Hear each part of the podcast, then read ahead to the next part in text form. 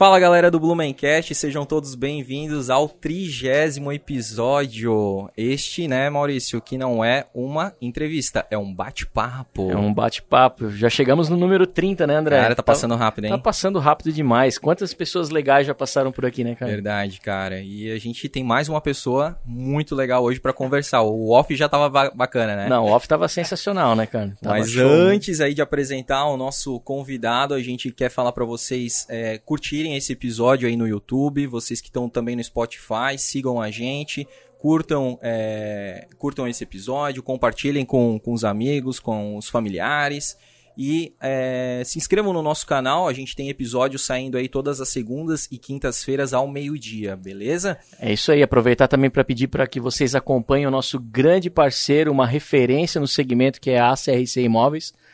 Tem aí mais de 20 anos de mercado, né, André? A maior pauta de imóveis da região, com certeza vai atender qualquer necessidade do segmento imobiliário que você tenha, tá? Tá querendo alugar, comprar, vender? Fala com o pessoal da CRC Imóveis que eles vão dar toda a atenção especial para vocês. Tem o site, que é o www.acrcimóveis, e também tem o Instagram, que é muito bacana o conteúdo deles, que é o @acrcimóveis. É isso aí. Sim, André, já recebemos aqui direita, esquerda, liberal. Hoje vamos receber mais uma pessoa que é uma figura emblemática na política da cidade, né, André? Tá certo? A questão é o seguinte, vamos ver. O PSL tá aí, né? Vagabundo!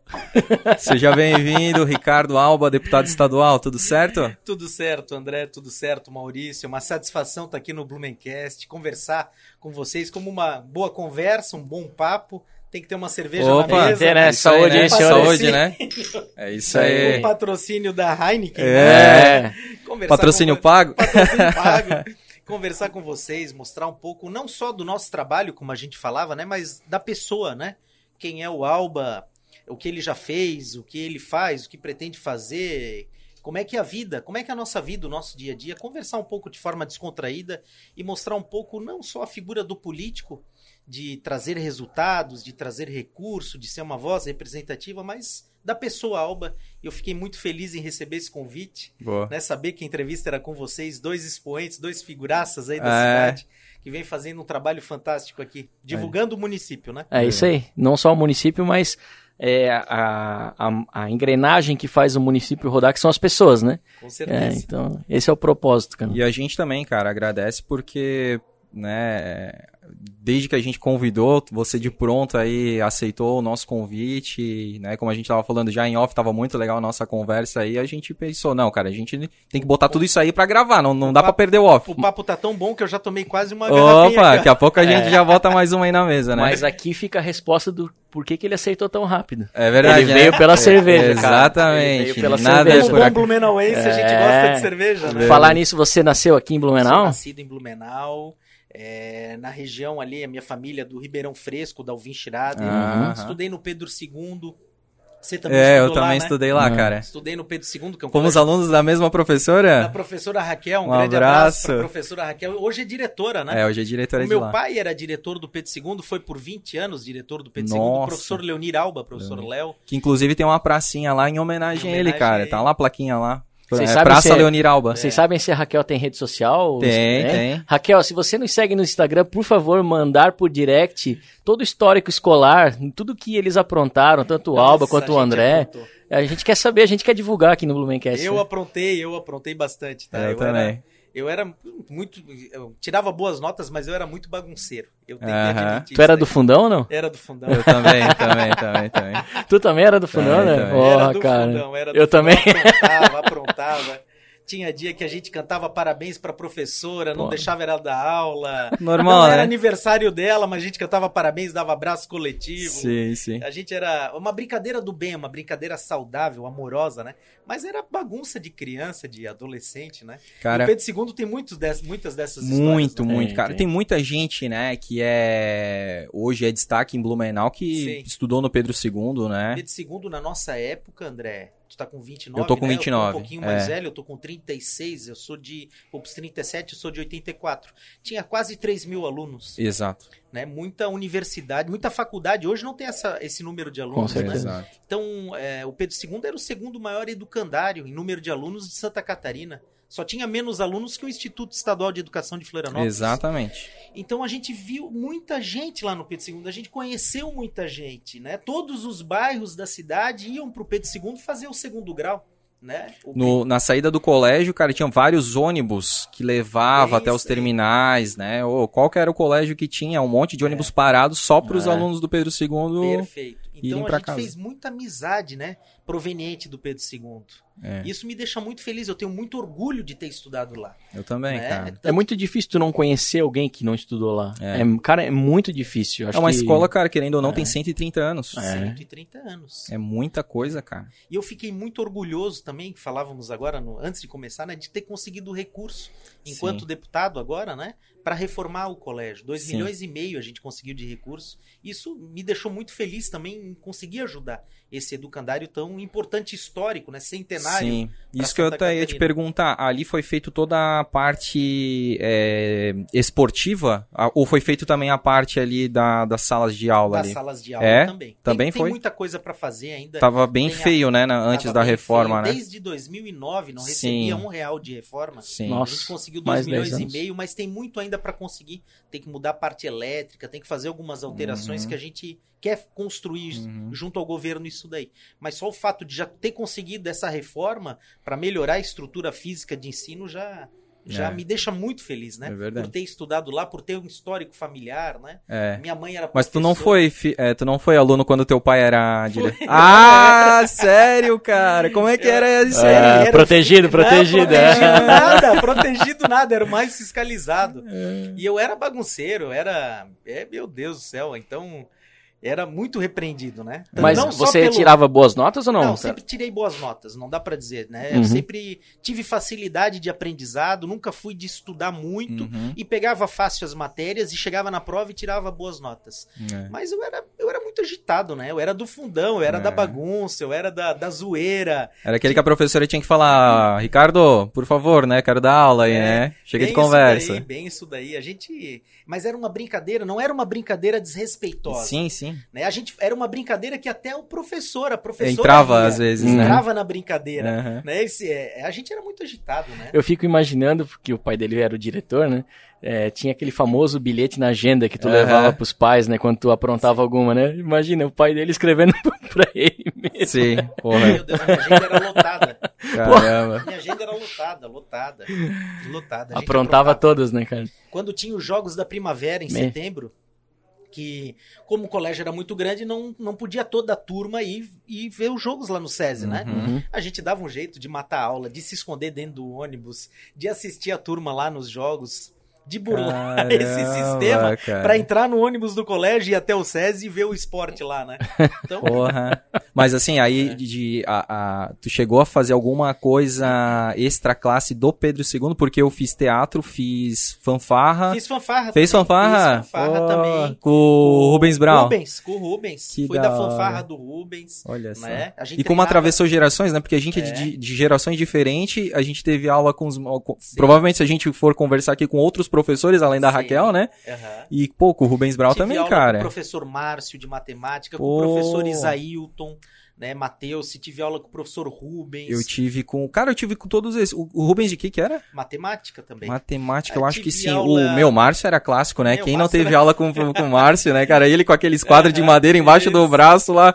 Seguinte, partida 293. Aqui, ó. Daí ele começava a fechar o olho, cara. Parecia que ele tava psicografando no quadro, cara. Aqui, ó. Raiz quadrada aqui, não sei o que.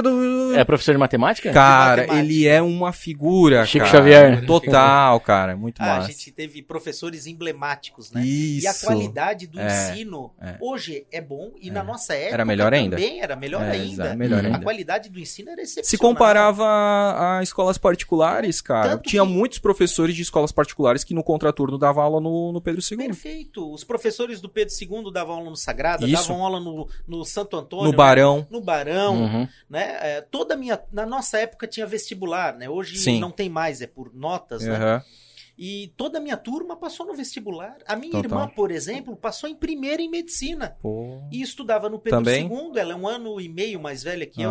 E passou em primeiro colocado em medicina em geral, né? Uhum. E ela estudou no Pedro II. É. Então, o Pedro II era um colégio de excelência, né? Total. A gente aqui bagunçava um pouquinho. É, né? Exatamente. Mas também é o que dava esse espírito, né, cara, pro negócio, né? Ô, e na fanfarra tu tocava qual instrumento? Eu tocava o bumbo. Porra, mais um, cara! Sério? Ah, mas, velho, quem é que teve... Bumbo. Ah, não, esse é o surdo, pô. Não, o bumbo é aquele assim, ó. Não, esse é o bumbo, esse é o bumbo. Eu tocava o surdo. O surdo.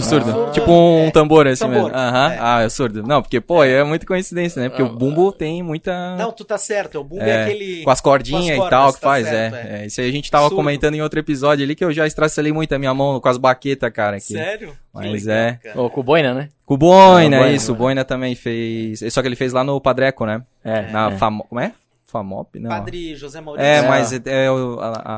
Como é que é o nome da fanfarra? O nome da fanfarra, né? Não me lembro agora. É, Fajoma. Que é fanfarra José Maurício, né? É, Padre José Maurício. O André, a gente treinava o ano inteiro, todo sábado à tarde, se eu não me engano, na frente do ginásio. Isso.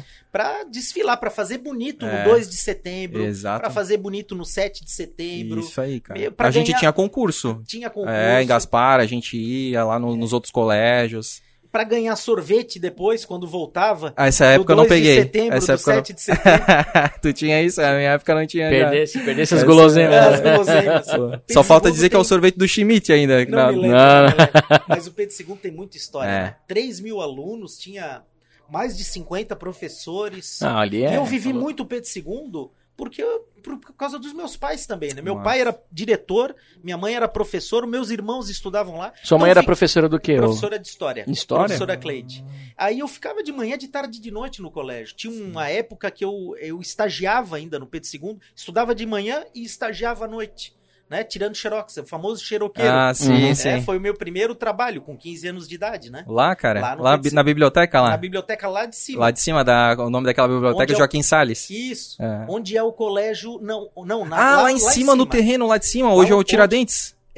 Onde hoje é o colégio militar. Verdade. Tiradentes e depois isso. A minha mãe teve aula lá em cima, né? Na época, eu acho que porque começou o Pedro II, o primeiro prédio era lá, que depois até pegou fogo, né? Perfeito, isso aí. Uhum. Então, eu fui estagiário lá, então vivi muito colégio, né? E final de semana, meu pai me levava pra passear onde? No Pedro II. Caramba. Pra muitas vezes jogar bola com o pessoal, futebol de campo. Ou aquele campão futebol lá. Futebol de salão. Então, tu vivia a escola mesmo? Eu vivia a escola. A comunidade escolar, né? A comunidade escolar. Então eu fiz muitos amigos lá no Pedro II, legal. Que era o maior colégio em número de alunos e acho que também em extensão territorial. Meu, é gigante. 3 quarteirões, exatamente. Né? Exatamente. Então esses amigos a gente leva pra toda a vida, né? Conheço...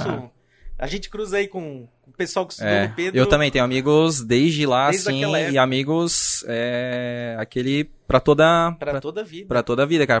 Qualquer coisa que eu precisar, eu sei que eu posso contar com então eles. Tu teve uma infância raiz, tu curtia brincar na rua, essas coisas assim. Meu Deus do céu. Meu Deus, jogava bola na rua. Meu, mas raiz mesmo. Raiz a gente mesmo. Comenta como a gente subir sente falta árvore, de ver isso aqui, né, cara? Subir na árvore. Infância final dos anos 80... Né? Eu nasci em 84 e anos 90. E anos 90 valia tudo, né? É. Anos 90 valia tudo. A gente vê que isso se perdeu, né? A gente quase não vê mais carrinho criança brincando rolimã, na rua. Rolimã, futebol na rua, taco. Até aquelas brigas que dava de moleque, aquelas briguinha, que ninguém se machucava, era um desentendimento onde ninguém se machucava. Era só pra ver quem é que ganhava ali na submissão ali. Justamente, então... A gente foi criado assim, né? Ah, legal, cara. Oh, mas ali na Alves Schrader nem tem morro ali pra descer de rolimã? Tem cara. Da casa dos meus pais ali, no final da Alves Schrader tem um morrinho ali e tem as transversais também. Sim. A gente andava muito de bicicleta também, né? Uhum, saía de bicicleta pela cidade inteira, eu migrei Garcia dentro de bike. Né? Quantas vezes fui de bicicleta até a Nova Rússia, tomar banho lá no Arno Schmidt. Tomar banho lá no Recanto Silvestre. Vai embora. Uhum. Olha a pedalada que é até lá no final. Então eu me criei Garcia dentro, né? Daquela região ali pra dentro. Vem do jogo do Beck. Porra. Não, na porta de casa, né? Verdade. Não tinha aquela molecada que subia na árvore no início da Alvin Schrader? Eu era um deles. Porra, cara. Vamos procurar umas fotos aí, ver se a gente não achou a alva pendurada. Famoso Deba. Famoso Deba. Fui em muitos jogos do Beck. Pegou muita enchente lá, cara? Na casa dos meus pais não pega, não, porque ela é mais alta, né? Mas o bairro ali pega bastante. É, né? A Alvin Schrader é bem conhecida ali, né? Por... Isso. A Alvin Schrader é um pouquinho mais alta que a Pastor. Ah, né? Pastor, eu tô me enganando. A Pastor pega bastante, as transversais também. Uhum. Então a gente sempre tem parentes ali também, amigos ali, fui criado ali, sempre foi ajudando a comunidade ali, levantando as coisas, botando no segundo andar, botando no sótão. Mas é um bairro bonito, né, cara? É um bairro bonito e central, né? Pô, central, bem localizado, as casas, né, pô, charmosas, tem muito casarão ali também. Pô, falar nisso tá tendo aquele projeto, né, que a Havan, acho que quer instalar uma loja ali, né? É verdade. E aí tá ali meio... naquele terreno, né? É, a Secretaria de Cultura não tá meio assim... Ali no terreno do Campo do Beck? Do Campo do Beck, no outro lado, né? Tipo, tem a rua que atravessa... Isso, tem dois, né? Tem o antes, a rua e o depois. Aí tem o depois, mas tá gerando entrave por causa da questão de se misturar com a parte histórica, né? Isso. É, com a parte histórica da cidade e tal, né? Porque tem todo o layout da Havan, né? Que é totalmente o contrário do que é a nossa parte histórica, né? Sim, sim. Tipo, tem opiniões contrárias aí, né? Eu não sei, cara. Eu também fico com dúvidas. Então, assim, a gente se criou bem raiz, seu Maurício e André. Bem raiz, brincando, andando de bike, vivendo a rua, a comunidade, a escola, estudando no Pedro II. Eu fazia natação no América, saía do Pedro II e ia pra natação, treinar com Carlos Augusto Vieira, hoje falecido. O Carlos Augusto era a referência de escola de natação aqui no Menor. Tem escola hoje ainda na Rua Bahia, a esposa dele, a Tânia. O Carlos Augusto sempre foi uma referência pra gente, treinamento, tudo. A gente tive vários amigos que... Tinha uma época que o pessoal saiu do Pedro pra fazer natação no Olímpico também. Também tinha uma parceria ali. Sim, tinha parceria. Aí eu saía lá, ia para pro treino de natação, treinava do meio-dia às 2h, muitas vezes treinava treino duplo, né? Das 5h às 6h, ia para as competições estaduais. Por incrível que pareça, eu não tenho shape de atleta, né? Eu não tenho shape de bodybuilder. Era um outro CPF, né? Como eu falo, né? Era uma outra pessoa, um outro CPF. Mas eu já fui campeão catarinense de natação nos 200, nos 400 livre. Pô, que legal. Mas... Bem mais magro, né? Bem mais magro. Treinava muito. E, cara, daí depois tu fez até o ensino médio no Pedro, ou não? Fiz tudo. Tu fez, né? Até o terceirão. Até o terceirão. E aí depois tu sai do Pedro II, vai fazer faculdade. Aí eu fiz o vestibular pra FURB, passei, fiz o curso de Direito na FURB, entrei em 2003 e formei em 2007, né? Formei em Direito, daí fiz uma pós-graduação, Escola da Magistratura Federal, estudei para ser juiz federal, né? Fiz em Curitiba, em 2008, fiz a Escola da Magistratura Estadual, depois em 2009. Eu ia ser colega do Moro lá. Tive aula com ele lá, cara. Meu, sério, cara? E aí, fala um pouco. Tive aula na SMAF. Tive aula em 2008 com ele lá.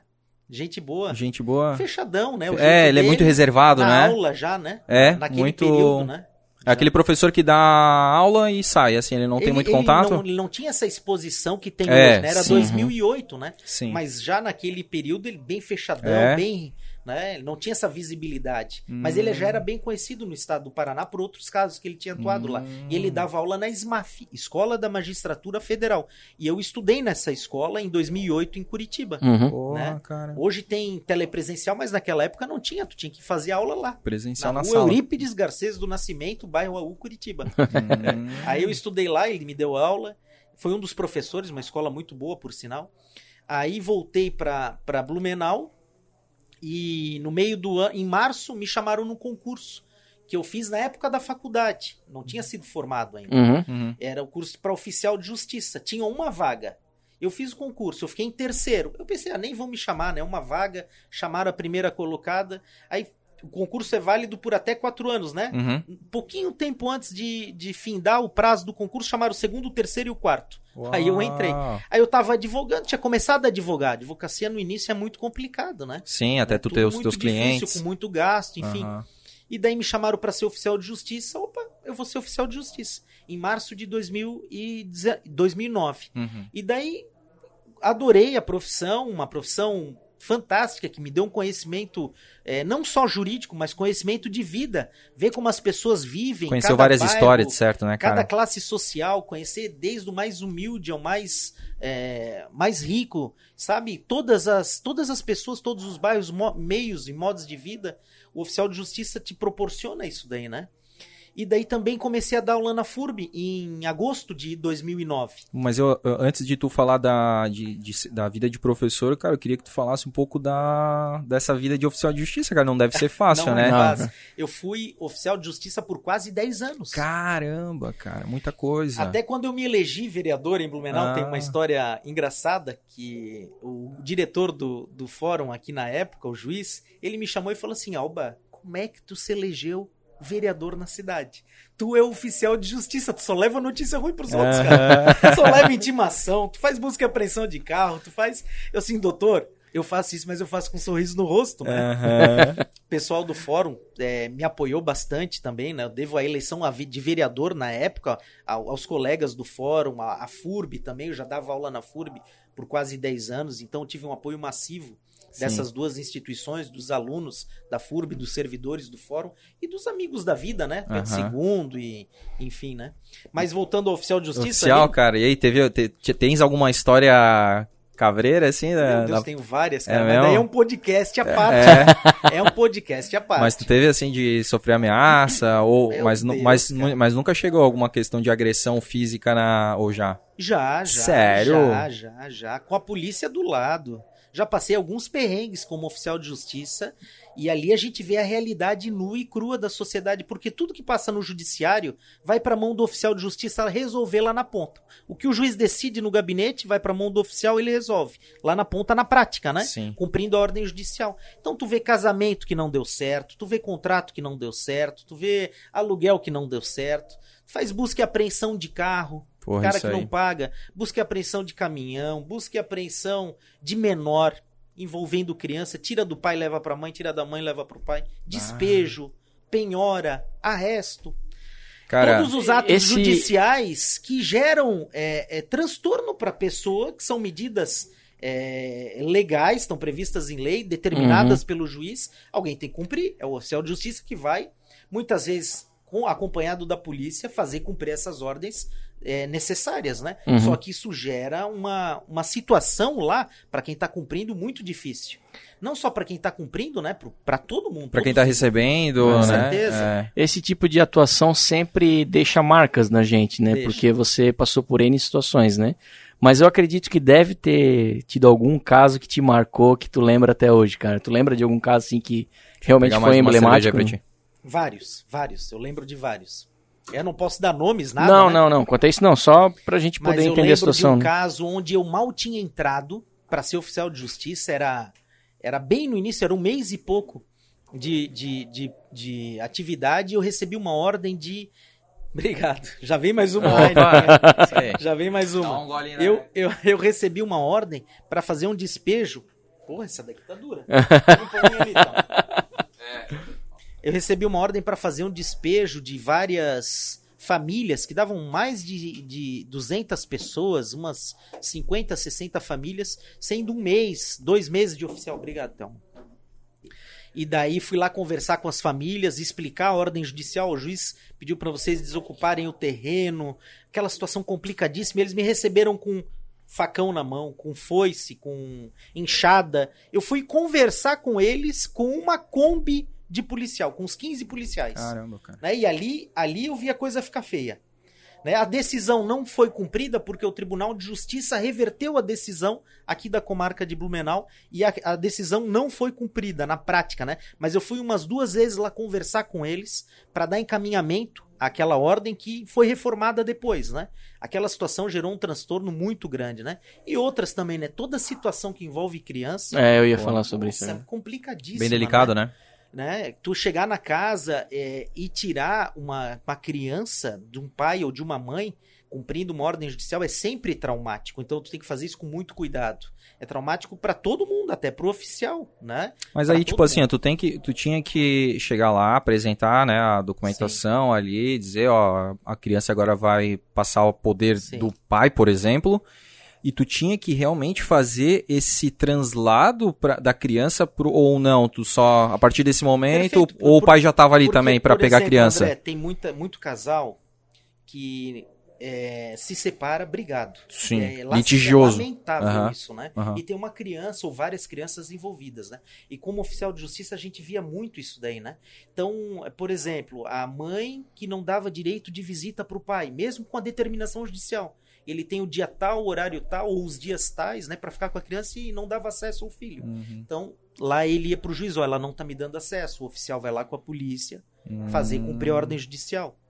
E muitas vezes, né, gera um transtorno na hora, porque a mãe fala que o pai não cuida direito da criança, aí vem a avó, vem o vô, vem o vizinho, vem todo mundo se meter na situação quando tu tá ali cumprindo a ordem judicial. Então isso gera um transtorno, não só na família, acaba na vizinhança, na comunidade. Sim, fica aquele auê ali. Tem que ser cumprido, a ordem judicial tem que ser cumprido, né? Eu tô falando mais o lado social, o transtorno que gera, né? Né? O impacto que, social e familiar, muitas vezes, decorrente dessa medida, é judicial. Eu acredito que nessa questão familiar, quando se envolve criança e também quando tu pega casos de violência contra a mulher, também é pesado, né? Porque envolve um fator um pouco mais profundo, né? Violência contra a mulher, eu fiz muita Lei Maria da Penha, muita. Né? No plantão da comarca de Blumenau, aqui, que eu fiz plantão por quase 10 anos, tempo que eu fui oficial, todo dia tinha 2, 3 Maria da Penha, tinha que tirar o agressor de casa. Nossa, cara. Muita, muita. E ainda é um crime que hoje, em Santa Catarina, tem crescido. Sim. Por isso que eu, como deputado, agora botei 2 viaturas para o 10º Batalhão, para a Rede Catarina, justamente para fortalecer o sistema preventivo de proteção à mulher. Entreguei sexta passada 2 viaturas para a Polícia Militar, para a Rede Catarina. Porque quando eu era oficial, eu via acontecer muito isso daí. Então a gente tem que fortalecer o sistema de proteção à mulher. Né? Quantas e quantas vezes eu, com a polícia, chutou o pé na porta lá e tira a gente de casa.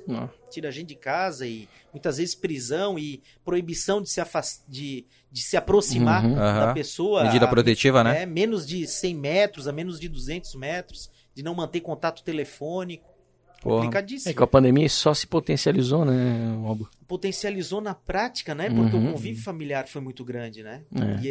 Os números demonstram isso daí, que as brigas, né, acabaram aumentando.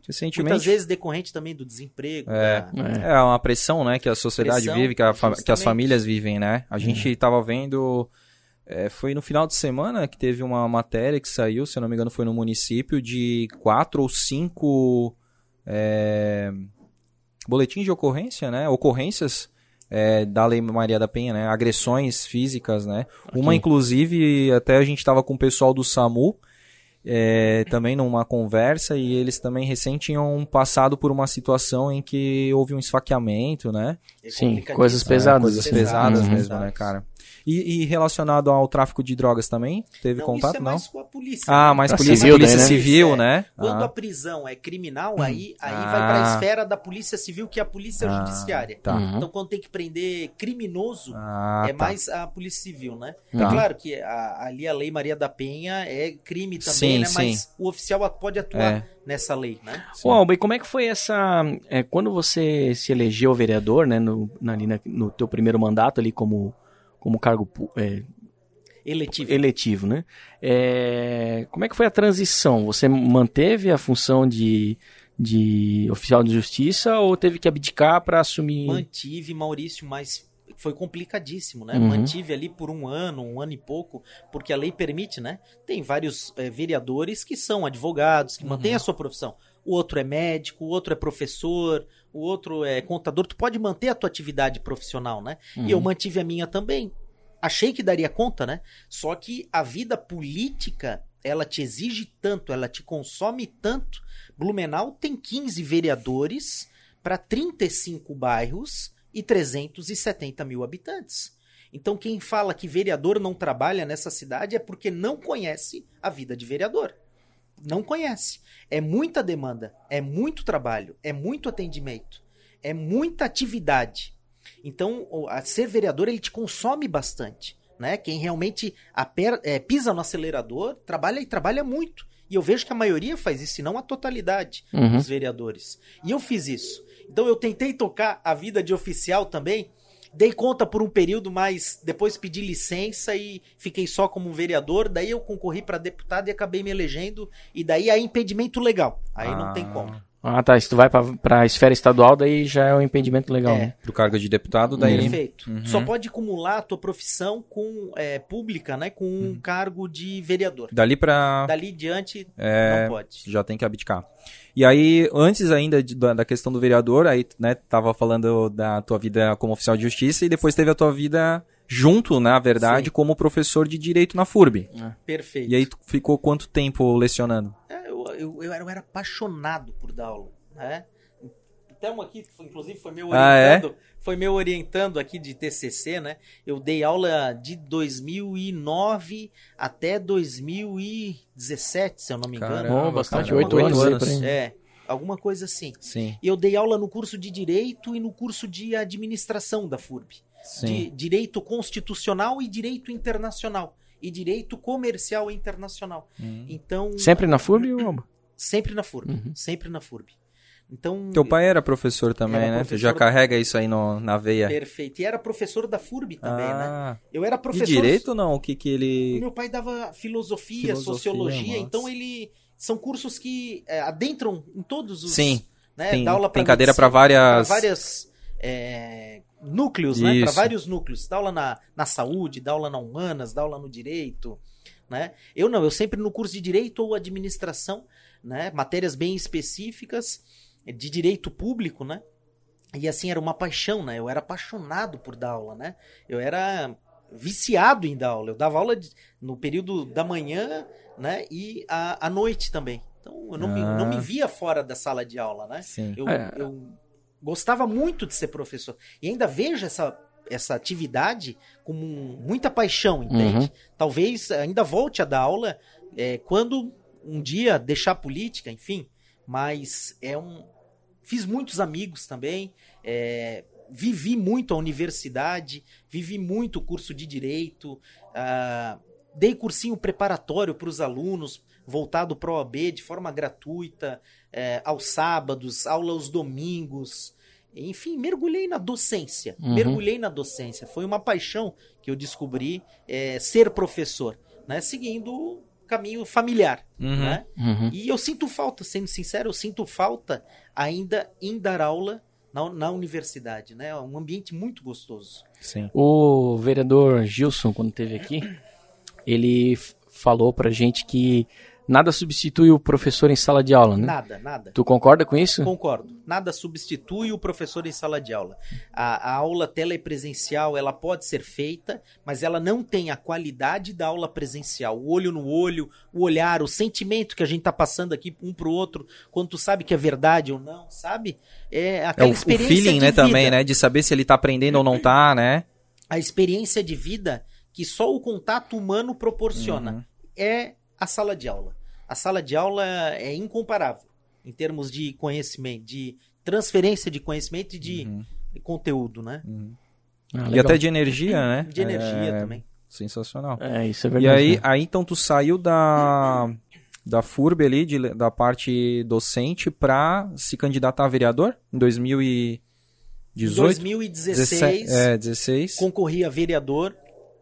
Fui eleito com 3.277 votos, ao lado do Gilson, ao lado do Bruno, éramos vereadores juntos, né? Eu lembro que até uma das primeiras coisas que vocês fizeram foi abdicar dos benefícios. A gente fez um documento que foi bem impactante. Eu lembro dessa foto aí, ó, eu lembro que até na época eu compartilhei, porque eu fiquei muito contente com esse ato que...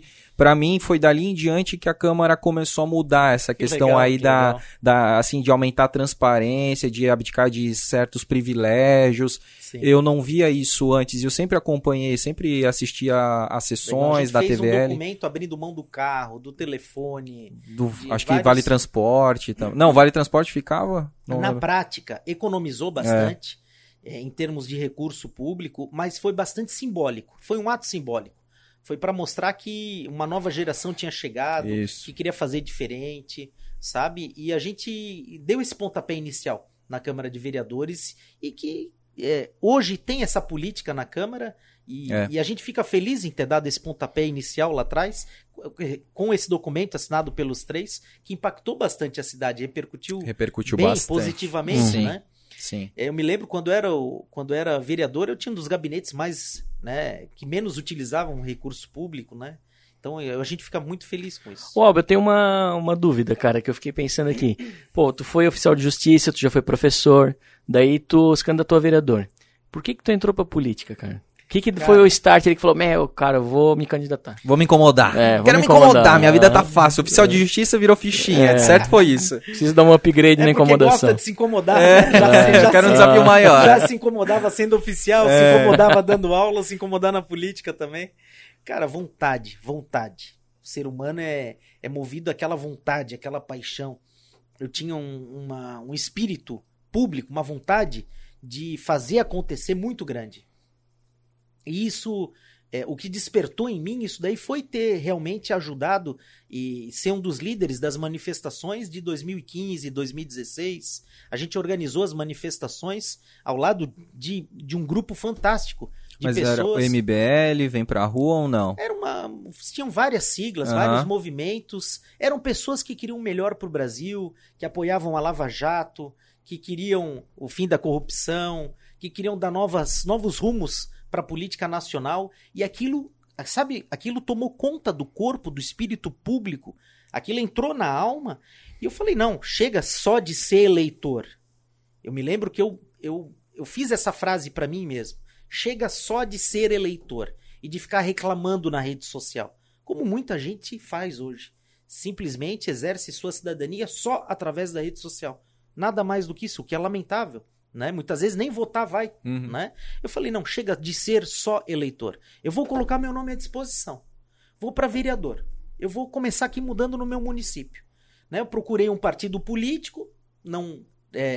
Aí eu olhei a matemática do partido, né? Opa, com quem que eu vou competir ali? Eu quero me eleger também, né? Com quem que eu vou competir? Eu não vou... Tu não quer ajudar a eleger o... Justamente. Eu procurei se eleger. Um partido onde não tinha figurões, né? Uhum. Que fazia uma expressiva votação, e fui para um partido de centro-direita, que na época era o PP, escolhi o PP, me filiei no PP e concorri e fiz 3.277 votos. Então, assim, foi um marco, foi uma injeção de política na veia, que colocam, né? Quando o indivíduo ele é eleito vereador, é um sentimento fantástico, né? Quem passou pela última eleição agora vê que realmente é uma injeção de política que se coloca na veia. E foi uma votação expressiva para uma primeira eleição ao vereador, né? Já logo na primeira já se elegeu. Se eu não me engano, acho que naquela eleição ali eu fui o único, se eu não me engano, que foi eleito de primeira vez que concorreu. E logo com uma votação expressiva, acima de 3 mil votos. Expressiva. Então, ali... E aí tu deve a isso, ao tempo de oficial de justiça, ao tempo de professor da FURB. Perfeito. Foram os segmentos grandes que me apoiaram, né? Uhum. Tu teve contato com muita gente ao longo dessa jornada. Uhum. Os amigos da vida, do bairro, os amigos da FURB, os alunos, ex-alunos, alguns professores... o fórum me apoiou muito forte, os amigos da natação, o meu pai acabou me ajudando bastante. Eu recebi muito apoio político através do meu pai também. Muitos amigos do meu pai falaram, eu vou votar em ti por causa do teu pai, te conheço pouco, mas conheço o teu pai, conheço tua mãe, vou votar em ti, entende? Porque o teu pai fez um grande trabalho, né? Como professor, como diretor, como pessoa. Político ele nunca foi. Ele concorreu a vereador em 90, na época do Kleino Binpai. Certo, então, quando o Wilson se elegeu prefeito, ele concorreu a vereador e por pouco não se elegeu. Então ele sempre me motivou a entrar. Quando eu falei que eu ia para vereador, ele foi o primeiro a me motivar, entende? E ele acabou ajudando bastante em termos políticos, né? Sim. De transferência de voto, ajudou bastante. Então foi um somatório. Soma-se a uma rede social que eu soube trabalhar, também soube expor as minhas ideias. Sim. Então, o fato de ser oficial de justiça ajudou, sabe por quê? Porque eu conheço a cidade, né? Muita gente não conhece a própria cidade, não conhece Blumenau, ou só vive o bairro e a sua realidade, casa, trabalho e comércio, onde vive e volta para casa, enfim. Eu conhecia os 35 cantos da cidade, eu sabia onde pedir voto, eu tinha amigo em todos os cantos da cidade, tenho ainda, né? E as manifestações... Isso que me proporcionou foi a vida de... E as manifestações também ajudaram a potencializar o teu nome, porque eu lembro que o Alba nem candidato era, e a gente já, tipo, via e ouvia o nome dele nas redes sociais, nos burburinhos, porque tu tinha um discurso bem forte, né? Perfeito. De bastante cobrança, e tu sempre aparecia nos posts, onde tu via tava digo, Maurício, as manifestações foram ali em 2015, a última grande foi em fevereiro de 2016. Eu decidi ser candidato a vereador ali no meio do ano, que eu finquei o pé e falei, eu vou para vereador.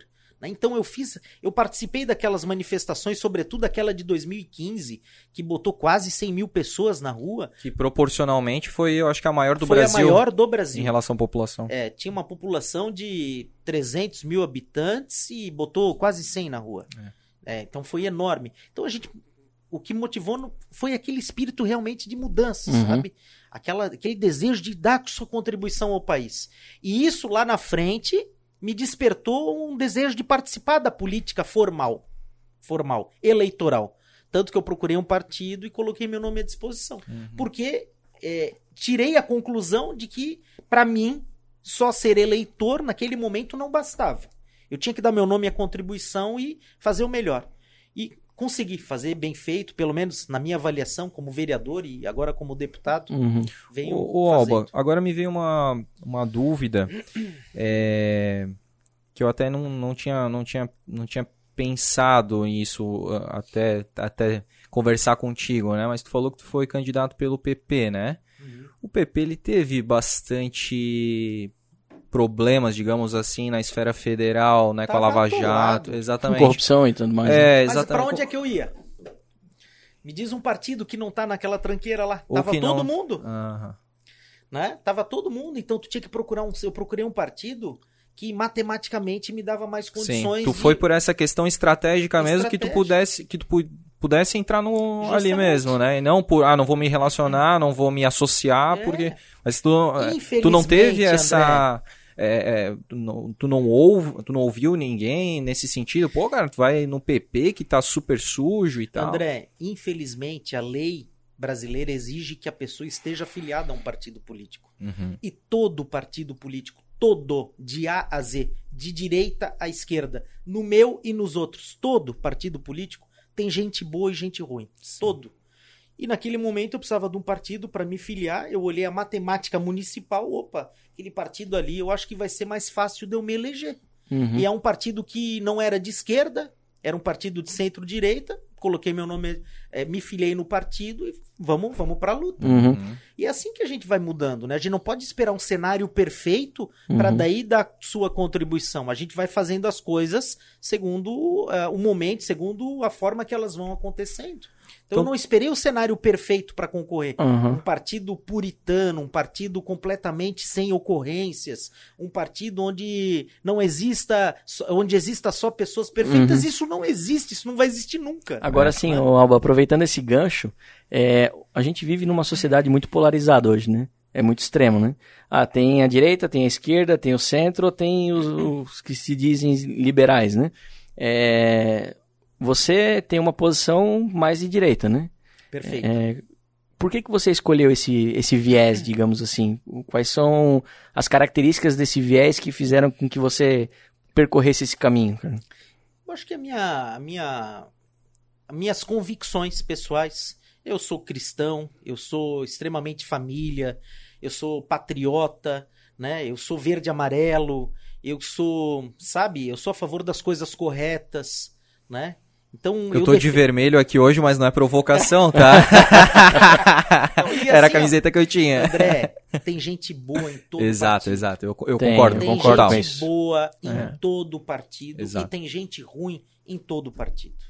E em todo segmento, seja esquerda, centro ou direita. Tem gente bem intencionada e mal intencionada em tudo quanto é lugar. Tu não vai então pela legenda, então? Tu vai pela pessoa? Eu vou pela pessoa, pela ideologia, pelo que é correto. Sim. Mas tem muita gente que não é assim, né? Que vai pela sigla partidária. Não. Eu também acho que não dá pra... Eu ajudei a fundar o PSL em Santa Catarina e hoje, por exemplo, não sei se permaneço nele. E já deixei isso abertamente na imprensa, claro, né? Estou avaliando, já recebi convite de outros partidos também. Eu vejo o partido como um meio, não como um fim. Uhum. Se o partido não mantém os seus ideais, as suas convicções, ele é feito de várias pessoas. Né? Uma pessoa sozinha não vai conseguir mudar a mentalidade de centenas. Então não adianta ficar dando murro em ponta de faca. O que eu vejo, cara, é que geralmente o político serve ao partido. E nesse caso eu tô percebendo o contrário. Que tu usou até o partido... Tu foi estratégico, não é errado isso, mas não, tu usou não. Até o partido, a probabilidade matemática como um trampolim para isso. Para vereador, eu tô falando. É. Eu não sou adepto de partidos políticos. Bem interessante essa visão. Eu sou adepto de visões políticas, de ideologia, de quem conduz essas ideologias, de pessoas que seguem esses caminhos, né, independente do partido que estejam. É claro que eu não me vejo nunca num partido de esquerda, nunca, né? Me vejo, né? Meu viés político, ideológico do Alba, do Ricardo Alba, é realmente centro-direita. Uhum. Eu sou cristão, eu sou conservador, né? Eu sou família, eu sou patriota, eu fui criado nesses termos. Uhum. Né? Eu venho de uma família... Meu pai é gaúcho, eu fui criado muitas vezes no tradicionalismo gaúcho, uhum. Né? Então, são os meus valores, né? A quem gosta, a quem não gosta, isso é normal da democracia. Eu não estou querendo impor nada a ninguém. Eu estou falando que eu sou assim. Uhum. Eu respeito quem não curte esses valores, eu respeito quem tem visões diferentes, isso faz parte da democracia. Eu acho isso legal. Claro. O complicado que a gente vive na sociedade hoje é o extremismo, né? Tu tens a tua opinião e... Eu sento para conversar com todo mundo na Assembleia, eu sento para conversar com os partidos de centro, com os partidos de direita, com os partidos de esquerda, eu me dou bem com todo mundo em termos de pessoal, né? O combate político, o combate ideológico a gente faz na tribuna, com as visões de mundo e de política de cada um, mas eu não tenho atrito com ninguém. Eu, quando eu fui para a Assembleia, eu parei para pensar muito na minha postura, muitas vezes, como vereador em Blumenau. Onde eu, na minha visão mais madura hoje, eu vi que eu cometi alguns excessos, né, fazendo meia-culpa. Então eu falei, olha, eu não vou cometer os erros que eu cometi. Então eu realmente fui numa postura construtiva. Defendendo os meus valores, defendendo os meus princípios, mas de uma forma bem madura, construir politicamente para trazer recursos, trazer investimentos, trazer serviços para as pessoas que me elegeram o deputado mais votado de Santa Catarina. Né? Não adianta só eu levantar a bandeira ideológica e fazer a defesa delas, que é importante, mas só isso não basta. Eu preciso trazer recursos para o hospital, eu preciso fortalecer a polícia militar, eu preciso trazer recursos para o município, eu preciso atender a região toda. E aquele que me votou lá na cidadezinha X, ele também precisa do deputado. Tu estava comentando que tu teve 256 municípios onde eu fiz voto. Pois é, né? Eu tive uma votação muito expressiva para deputado, né, André? Eu não imaginava essa votação toda, não imaginava ser o deputado mais votado de Santa Catarina, um vereador de meio mandato. Uhum. Eu tinha convicção de eleição, não estou querendo ser arrogante aqui, pelo amor de Deus, mas eu tinha convicção que eu ia me eleger pelo trabalho que eu fiz, rodei 50 municípios, em média, os oficiais de justiça me apoiando no estado inteiro, uma categoria com mais de 1.000 integrantes, né? Os técnicos e vai embora, o trabalho de rede social, sabia que eu ia sair muito forte daqui, eu sabia que eu ia fazer uns 40, 45, estourando 50 mil votos, eu fiz 62, 62, 762, então eu fiz 15 mil, 20 mil a mais do que a minha melhor expectativa. Fator 17 potencializou isso também. Onda Bolsonaro. Justamente. Ali tu já era PSL. Para deputado estadual tu já era PSL. Já, eu ajudei a fundar o PSL em Santa Catarina. Os diretórios do Vale do Itajaí é que eu fundei. Então, eu sempre fui muito audaz. Não dá pra negar isso daí. Eu sempre... Né, arrojado. Desafio é comigo mesmo. Desafio é comigo mesmo. Se alguém me chamar, nós vamos pro desafio. Topa, né? Qualquer parada. É, bem isso. Falando em... Acho que isso vem do Pedro II. Né? É verdade, cara. Aqueles famosos acertos de conta no final da aula. A gente não fugia de nenhum. É verdade, cara. Eu lembro bem. Podia bater ou apanhar, mas não corria de nenhum. Isso aí, cara. Não corria de nenhum. Rodinha de briga. Esse espírito arrojado, esse espírito aguerrido... eu levei pra minha vida, né? Eu levei pra minha vida e levei pra política também. Ô Alba, tu lembra durante o teu mandato como vereador, alguma conquista junto ao executivo, alguma lei que tu ajudou a criar ali, que realmente impactou, que tu lembra assim, pô, isso aí marcou, cara, na minha vida pública? A lei Empresa Amiga da Escola. Aqui em Blumenau foi uma lei que pegou, uma lei fantástica na educação e que foi copiada para alguns municípios da região. Me lembro que vereadores de outras cidades, de outras regiões me ligavam, pediam cópia do projeto, pediam autorização. Oh, posso propor aqui no meu município? Pô, claro, uma honra, uma alegria, se precisar que eu vá aí ajudar, explicar, ajudo. É uma parceria público-privada estabelecida em lei, onde a empresa, geralmente do bairro, abraça a escola. A escola ganha em infraestrutura, porque tem a escola reformada, a sala de aula ampliada, a escola é pintada, enfim. A escola Pastor Faulhaber, lá na Pastor Oswaldo Rez, né, da minha região, lá foi uma das primeiras a ser beneficiadas. Né, a gente pintou a escola inteira. Foi uma empresa de pintura na época, se eu não me engano. Eu vou até falar para... Pode falar, cara, aqui é aberto, claro. Parabenizar a empresa que na época ajudou a escola Construcolor. Colou um monte de lata de tinta. E a empresa do Rafael Tomelin, hoje falecido, um amigo nosso da época, que ajudou a pintar, não me lembro o nome da empresa, de serviço de mão de obra, né? Certo, então foram duas empresas que abraçaram aquele educandário e que ganharam visibilidade, né? Com placa, com reconhecimento, com matéria da TVL, e essa lei pegou, ela formaliza uma parceria público-privada que muitas vezes já existia na prática, de empresas ajudarem escolas do bairro. Isso sempre existiu, mas essa lei acabou formalizando e estimulando, dando visibilidade. Então eu me lembro que várias empresas começaram a adotar escolas. E isso depois mudou para outras coisas também. Empresa adotando praça, o município pegou, daí adaptou e acabou estimulando esse tipo de parceria também. Então eu fico feliz em ter dado a minha contribuição na educação. Né? A empresa amiga da escola foi impactante nesse sentido. E eu me lembro que o próprio secretário de educação, o Natalino... Como é que é o nome dele? O anterior? O Natalino Ughioni, o ex-secretário de Educação do Estado, adaptou esse projeto, também essa parceria, para aplicar nas escolas da rede estadual. Fantástico. Então me deixa muito orgulhoso. Projeto que a gente elaborou aqui e que pegou na área da educação. Pô, ainda, o teu eleitorado ali, os seus mais de 3 mil votos, né, quando você foi eleito vereador, não ficou meio bravo contigo quanto... Eu acho que isso aí deu muito o que falar, né, cara? Quando tu abdicou de ser vereador para se tornar candidato a deputado estadual? Mas aí é que tá. Essa é a interpretação, né? Eu não abdiquei de ser vereador. Eu era um vereador que colocou o nome à disposição para deputado. Eu não renunciei ao mandato de vereador para concorrer. Olha, eu sou um vereador da cidade. Eu acredito que eu estou fazendo um bom trabalho. Eu estou colocando o meu nome para deputado. Se vocês quiserem um deputado com esse perfil que faça um trabalho legal, estou à disposição. E foi o que eu fiz. Teve vereador também que foi candidato. Dos 15 vereadores da Câmara, 10 ou 11 foram candidatos a deputado. Não sabia que era tudo isso. Eu também. A maioria foi candidato a deputado ou estadual ou federal. E é natural que seja. E tem que ser estimulado a ser, porque Blumenau tem que ter a representatividade. Eu quero mais é que os vereadores saiam candidato a deputado, estadual ou federal, porque Blumenau precisa ter deputado. Blumenau precisa ter deputado estadual, precisa ter deputado federal, que hoje não tem, precisa ter senador, precisa ter representatividade. Então, muitas vezes as pessoas falam pro vereador que tá lá na Câmara, vai cumprir o teu mandato. Porque realmente não tem uma visão global da coisa. Né? Não é muito melhor ter um deputado estadual trazendo recurso para a cidade? O vereador que tá ali, ele vai entrar outro no lugar dele e vai atuar para a cidade. Quem foi o teu suplente? Foi o Dr. César Sim. Ah, o César Sim. Ele já até estava como ou não.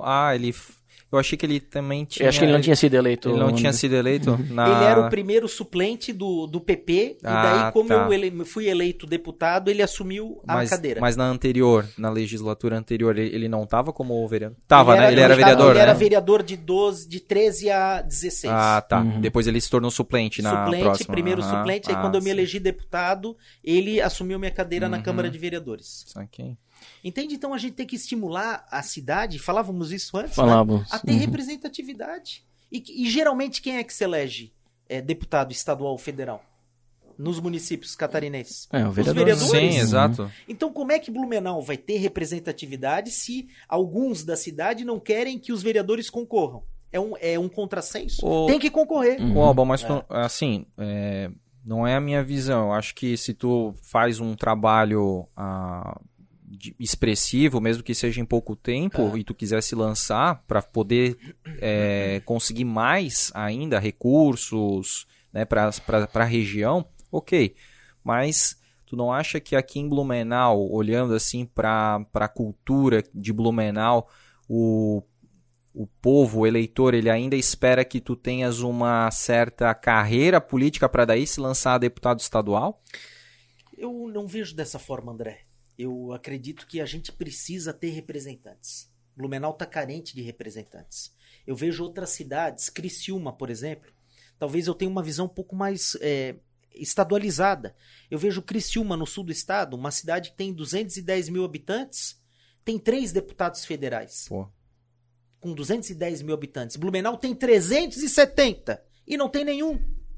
Eu vejo Jaraguá, nossa vizinha do norte aqui, com 160 mil habitantes, tem 2 deputados federais. Blumenau com 370 mil habitantes. Pomerode tem 1. Então, assim, a gente precisa ter representantes. Seja quem for, seja qual for a pessoa, seja qual for o partido, Blumenau e o Médio Vale precisa ter representantes, sobretudo que simbolizem a força política de Blumenau, né? E a gente precisa fazer, primeiro de tudo, as pessoas irem votar. Nessa última eleição para prefeito, onde eu concorri, inclusive, teve 12 candidatos, 1/3 do eleitorado não foi votar. Sim. Acho que é a maior abstenção da história. Né? A maior abstenção da história. Pensa, 3 eleitores de Blumenau aqui, ó, 1 não foi votar. Os outros 2 tinham 12 candidatos a prefeito. Uhum.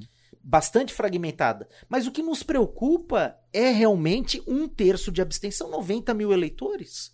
Então como é que a gente vai ter representatividade se o eleitor não vai na urna votar? Seja em quem for, mas vai votar. O inconformado com a política, ele está ficando em casa e justificando pelo aplicativo. Por qual seja o motivo. Ao invés de ele ir lá e escolher novos nomes para a política. Então não vai mudar nunca isso. Ou vai mudar a passos lentos.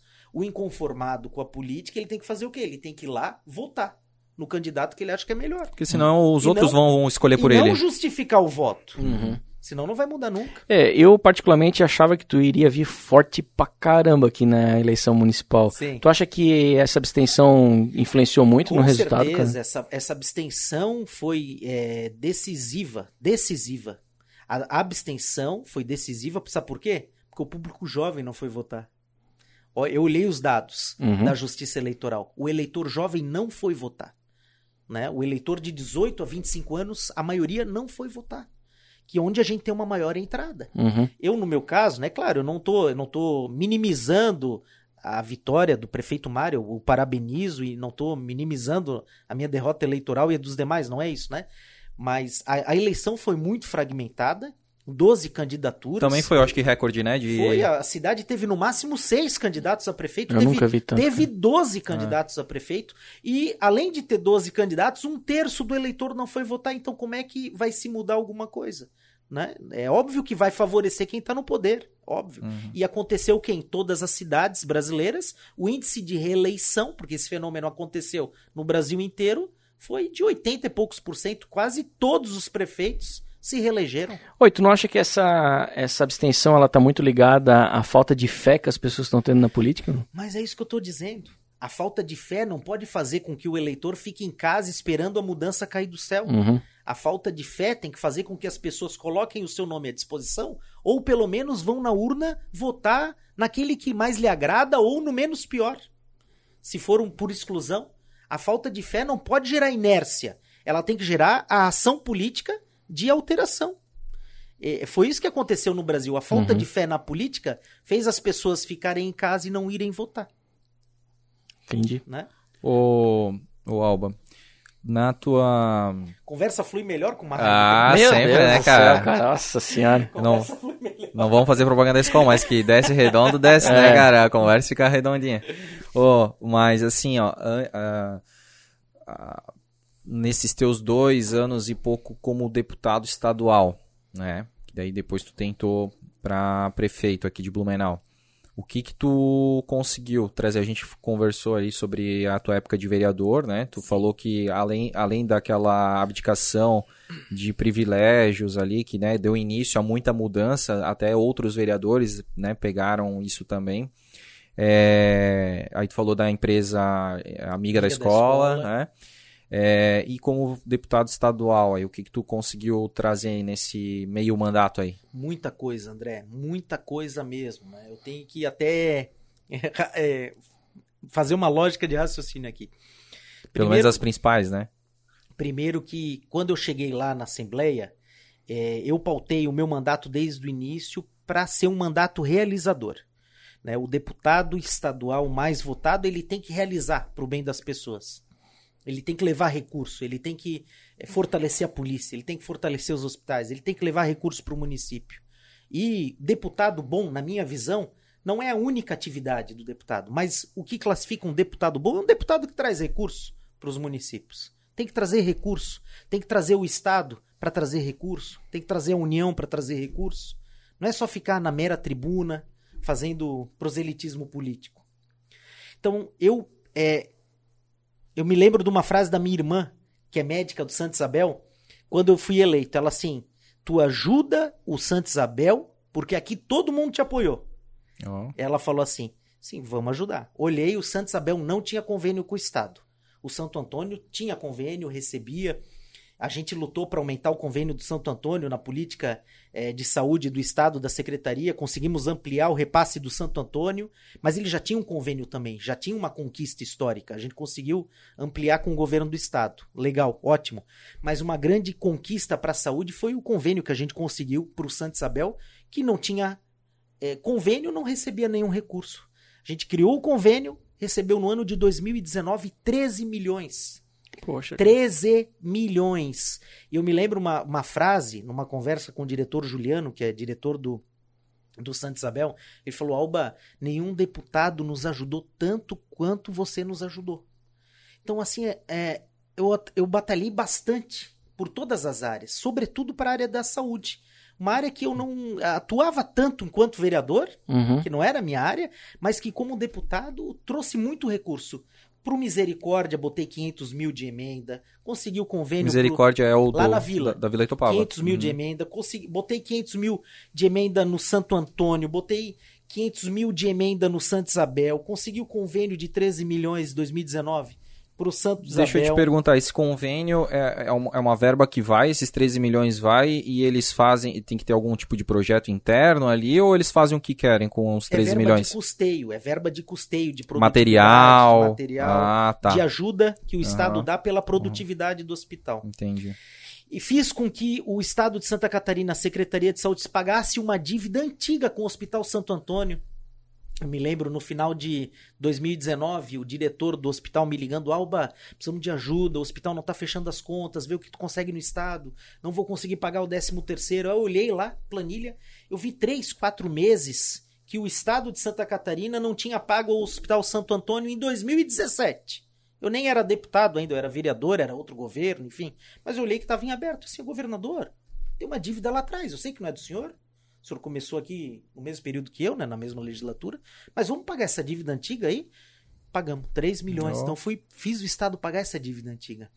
Então, assim, na área da saúde ainda, coloquei de emenda mais de 500 mil para a Associação Renal Vida, 9 máquinas de hemodiálise, para a Renal Vida de Blumenau, para a Renal Vida de Brusque.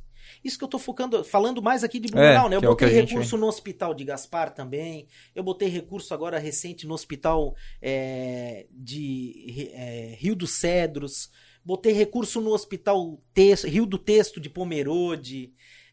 A gente destinou muito recurso para a rede hospitalar catarinense, não só da nossa região, para o Sagrada Família, lá em São Bento do Sul. Consegui 10 leitos de UTI Covid agora para Rio Negrinho, lá no Planalto Norte. Para Gaspar, aqui o prefeito Kleber contratualizou, ele falou assim, eu não vou esperar o Estado me trazer respirador, vou contratualizar na iniciativa privada. Foi lá e antecipou o contrato com a iniciativa privada, colocou 10 leitos de UTI Covid no Hospital de Gaspar. Eu assim, prefeito, eu vou fazer o Estado de Santa Catarina pagar isso daí para o município não ter despesa.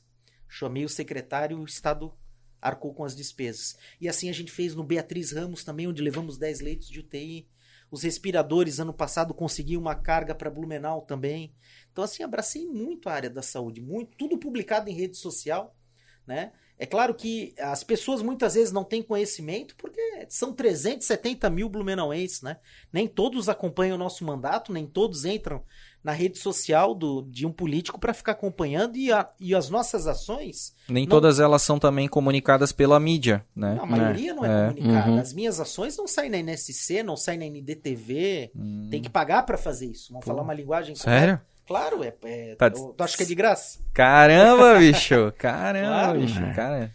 Né? Então, o que eu divulgo os meus trabalhos é pela minha rede social, é pelo Instagram... É pelo Face, é pelo WhatsApp. Ou portais menores.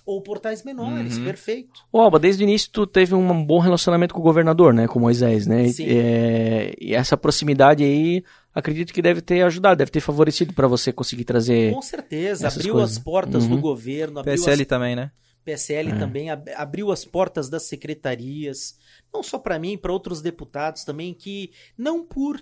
sigla partidária, mas que tiveram a mesma postura que eu tive de querer construir pro bem de Santa Catarina. Tu concorda com essa crítica que a galera mete o pau nele, que ele era muito fechado, que vivia lá no palácio, não falava com os deputados e tal, porque é o que tu mais lê, cara. Isso aí. Digamos que na primeira fase era um pouco assim.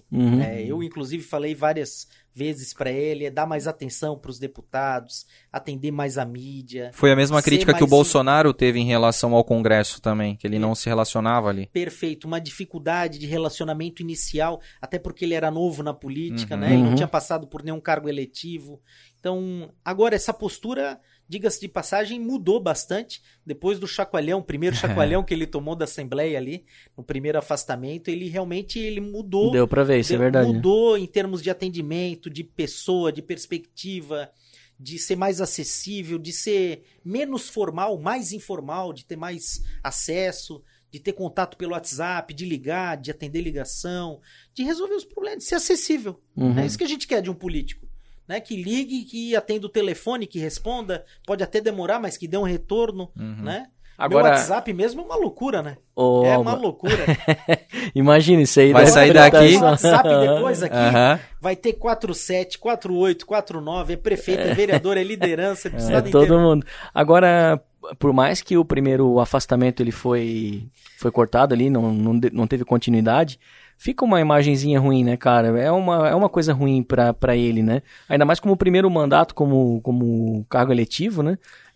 Agora ele tá no segundo afastamento. Eu olhei assim e falei, pô, por mais que o cara tenha boas intenções, queira fazer a coisa acontecer, ele fica queimado, né, cara? É complicado isso aí, né? Fica aí, o jogo político é pesado. Né? O jogo político é pesado, né? Tem muitos interesses de bastidores, tem muita gente que não se conforma até hoje de um outsider, ter ganhado o governo do estado, onde... 71% velhos, dos votos acho que ele ganhou, né? Se não me engano, onde velhos caciques melhor dizendo, dominavam a política catarinense há 20, 30 anos, se não mais. Isso incomodou muita gente, muita gente. Se eu incomodei me elegendo deputado estadual, quem é esse vereador aí de Blumenau? Quem é esse Alba aí que se elegeu mais votado? Tirando gente que tinha 3, 4 mandatos. Pensa um governador que surgiu do nada e que tirou um oligopólio ali de poder de 30, 40 anos de núcleos, de famílias, de partidos. Muita gente, muito jogo de bastidor, muita rasteira, muita faca nas costas. Esse é um jogo político brasileiro, é uma guerra. Mas você se acostumou rápido com isso, Alba? Cara, a gente não se acostuma nunca. A gente acaba sobrevivendo, né? A gente acaba sobrevivendo e acaba diluindo isso. Não gera tanto impacto na tua vida como gerava no início. Né? Eu me lembro quando eu entrei na política como vereador, meu Deus, 2017 foi difícil, né? Eu assim, meu Deus, o que esses caras não estão falando? Esse fulano não está falando a verdade? Aquele outro descobri que não está falando a verdade? Quanta mentira que eu via, quanto jogo de bastidor, quanta encenação, muitas vezes, não só, não estou falando do ambiente parlamentar ali, estou falando no meio político como um todo, dentro de partido, no jogo político. E me lembro que 2017 foi um ano que eu tomei muito Torcilax na minha vida. Foi um ano que eu tomei muito Torcilax, porque eu tinha acabado de entrar na política, era um turbilhão aquilo, né? E talvez tenha acontecido isso com Moisés. Sim. Talvez tenha acontecido o mesmo com ele, por não ter aquele jogo político, ele caiu como governador do estado. Agora, as ações dele, muitas têm algumas críticas, sobretudo no caso dos respiradores, que diga-se de passagem, não estou querendo defender e nem fazer julgamento, não tenho procuração para isso. Quem vai fazer isso é o Tribunal de Julgamento em data a ser marcada. Daqui a pouco, vai acontecer em tempo curto de espaço, né? Mas, diga-se passagem, a Polícia Federal falou que o cara não tem envolvimento. A Polícia Federal falou. Subiu pro STJ. O STJ falou, ele não tem envolvimento. O Ministério Público Federal falou, ele não tem envolvimento. Eu não, não sou eu que estou falando isso daí. Não sou eu que estou falando. É a Polícia Federal, o MPF, o STJ. Então é com base nessas informações que eles vão fazer, os membros do Tribunal de Julgamento vão fazer o julgamento de responsabilidade ou não.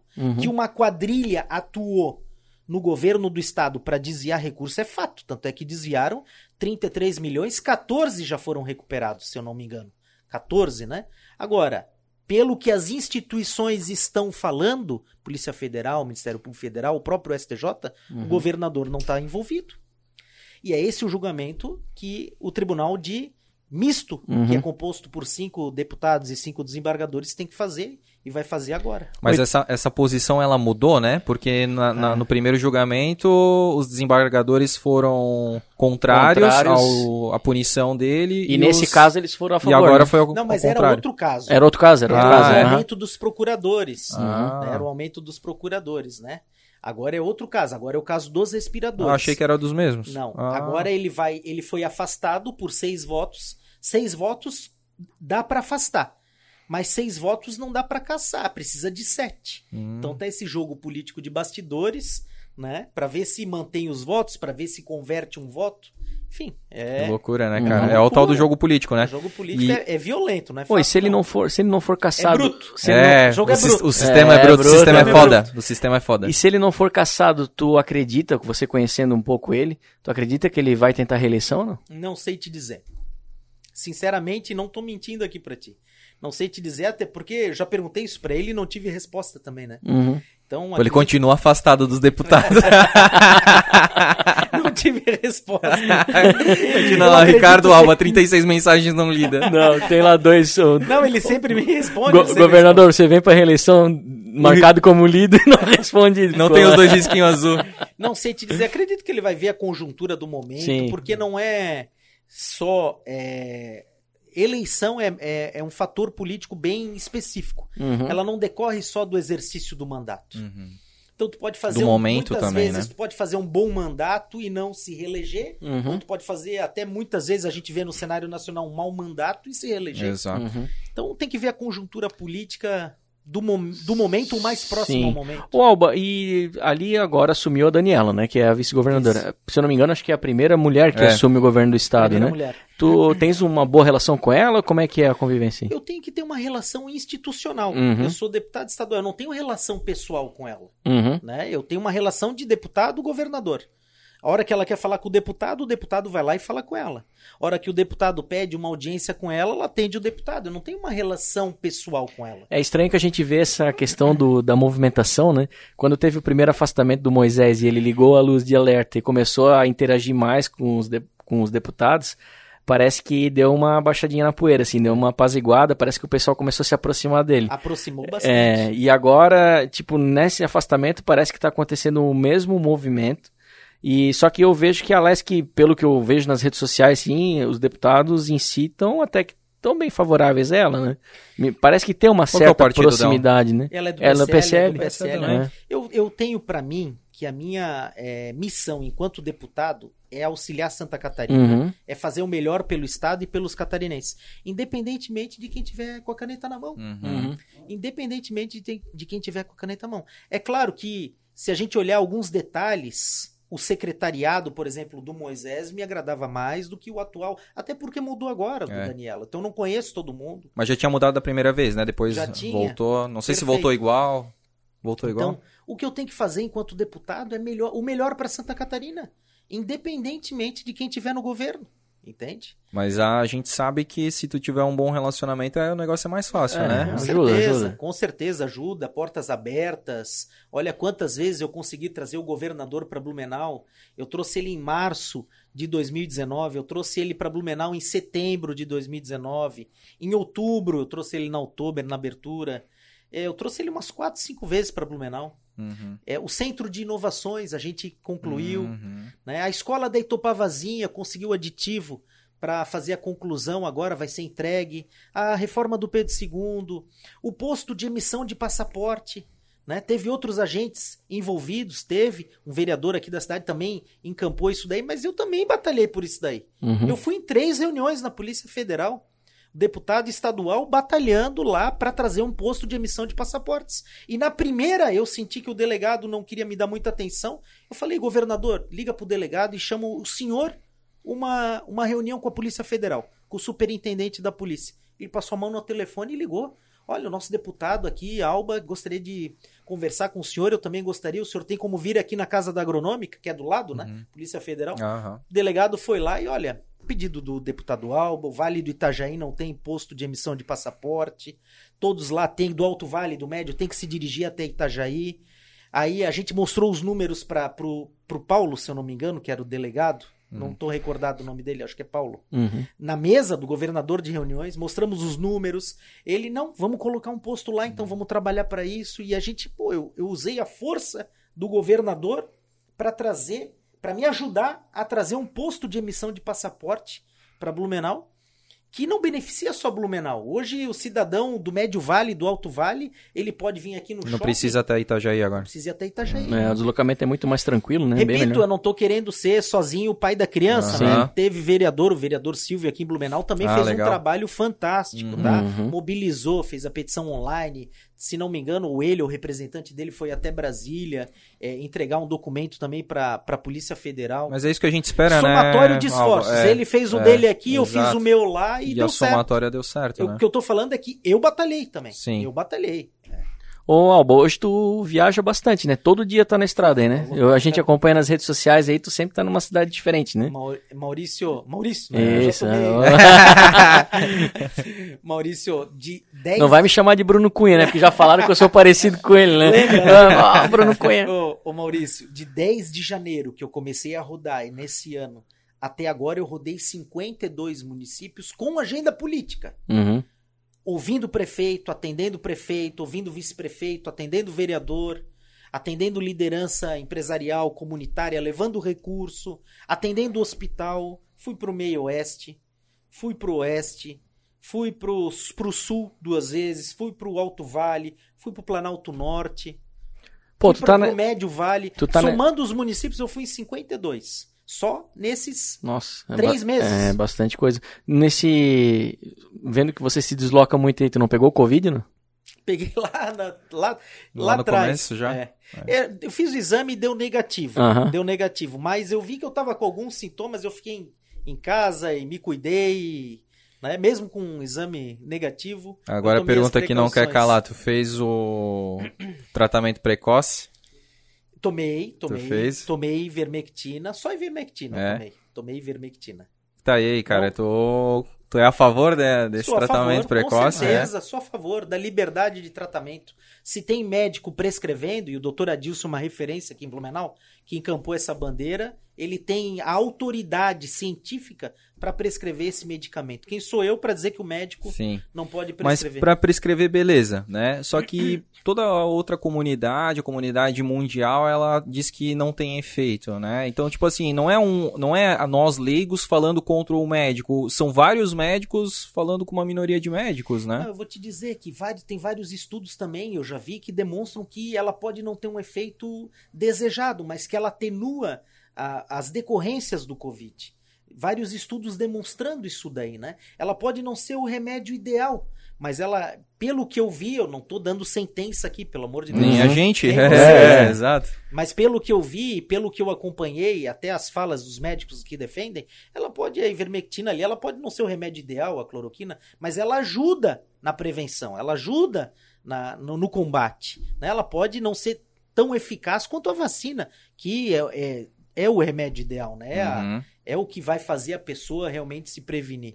Falando em vacinação... Mas ela ajuda a não chegar no ponto crítico de intubação. Uhum. Falando em vacinação, tem uma coisa que me incomoda, cara, assim, como cidadão mesmo, né? Por que eu não posso comprar vacina, cara? Entendeu? Isso é uma coisa que me incomoda demais, cara. Isso tem que ser mudado. É uma coisa assim, graças a Deus, eu tenho condição financeira, então eu posso comprar a vacina... Ao mesmo tempo, eu estou tirando essa responsabilidade do Estado, ele pode utilizar essa verba para outras coisas, para dar assistência a pessoas que não têm condições, e eu consigo me imunizar o quanto antes, entendeu? Essa é a grande luta de alguns grandes empresários do Brasil, dentre eles Luciano Hang e Bruschi, que querem comprar vacina e estão certo, eu sou da tua opinião também, Maurício. Por que não permitir a iniciativa privada? Uma grande empresa de Blumenau comprar um monte de vacina para os seus funcionários e imunizar todo mundo, uma Hering da vida. Qual é o problema disso? Né? A gente vai criar o efeito de rebanho muito mais rápido do total. Que se obedecer apenas à fila estabelecida pelo governo federal. Então eu defendo, eu sou desse ponto de vista também, é uma forma de democratizar e de acelerar a imunização de rebanho no Brasil. Não, e a questão também da... A gente defende tanto livre mercado. Pô, aí tem um monte de fabricante. A Europa inteira, os Estados Unidos inteiro usando Pfizer, Moderna, essas coisas assim. Daí, pô, a gente não tem acesso à porcaria dessas vacinas, cara. E já tá liberado na Anvisa, cadê essas vacinas? Por que a gente já não tá com isso aí na mão, entendeu? São coisas assim que eu não consigo entender. Se fosse pra, tipo, consumir uma porcaria qualquer, já estaria aqui, entendeu? Agora é uma coisa de fator tão necessário, cara. E a gente não ter essa liberdade de poder comprar é uma coisa que me dói, cara. Pô, parece que eu tô sendo, tipo, o Estado tá me oprimindo nesse sentido, entendeu? Pô, eu quero ter acesso à saúde, eu quero pagar pra isso. Me deixa, entendeu? Sim. E não é por questão de oferta e demanda? 100%. Não é questão de oferta e demanda? Também tem, né? Só que, pô, a Pfizer, por exemplo, já garantiu 100 milhões de doses pra nós. Tá, vai chegar de maneira esporádica, né? Só que, pô, seria muito mais fácil se eu tivesse acesso a comprar isso. Poderia fazer uma pré-reserva, qualquer coisa, pra não precisar tá deixando o Estado sobrecarregado com isso aí. Eu, como cidadão, poderia fazer isso. Sim. Por que eu não posso, cara? Pois é, tem coisas que no Brasil é complicado, né?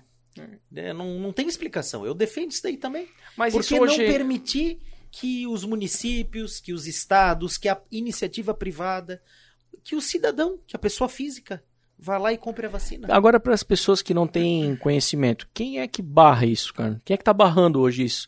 De eu não ter acesso a poder comprar a vacina? Política do governo federal. Né? Política do governo federal. É o Congresso e o Senado...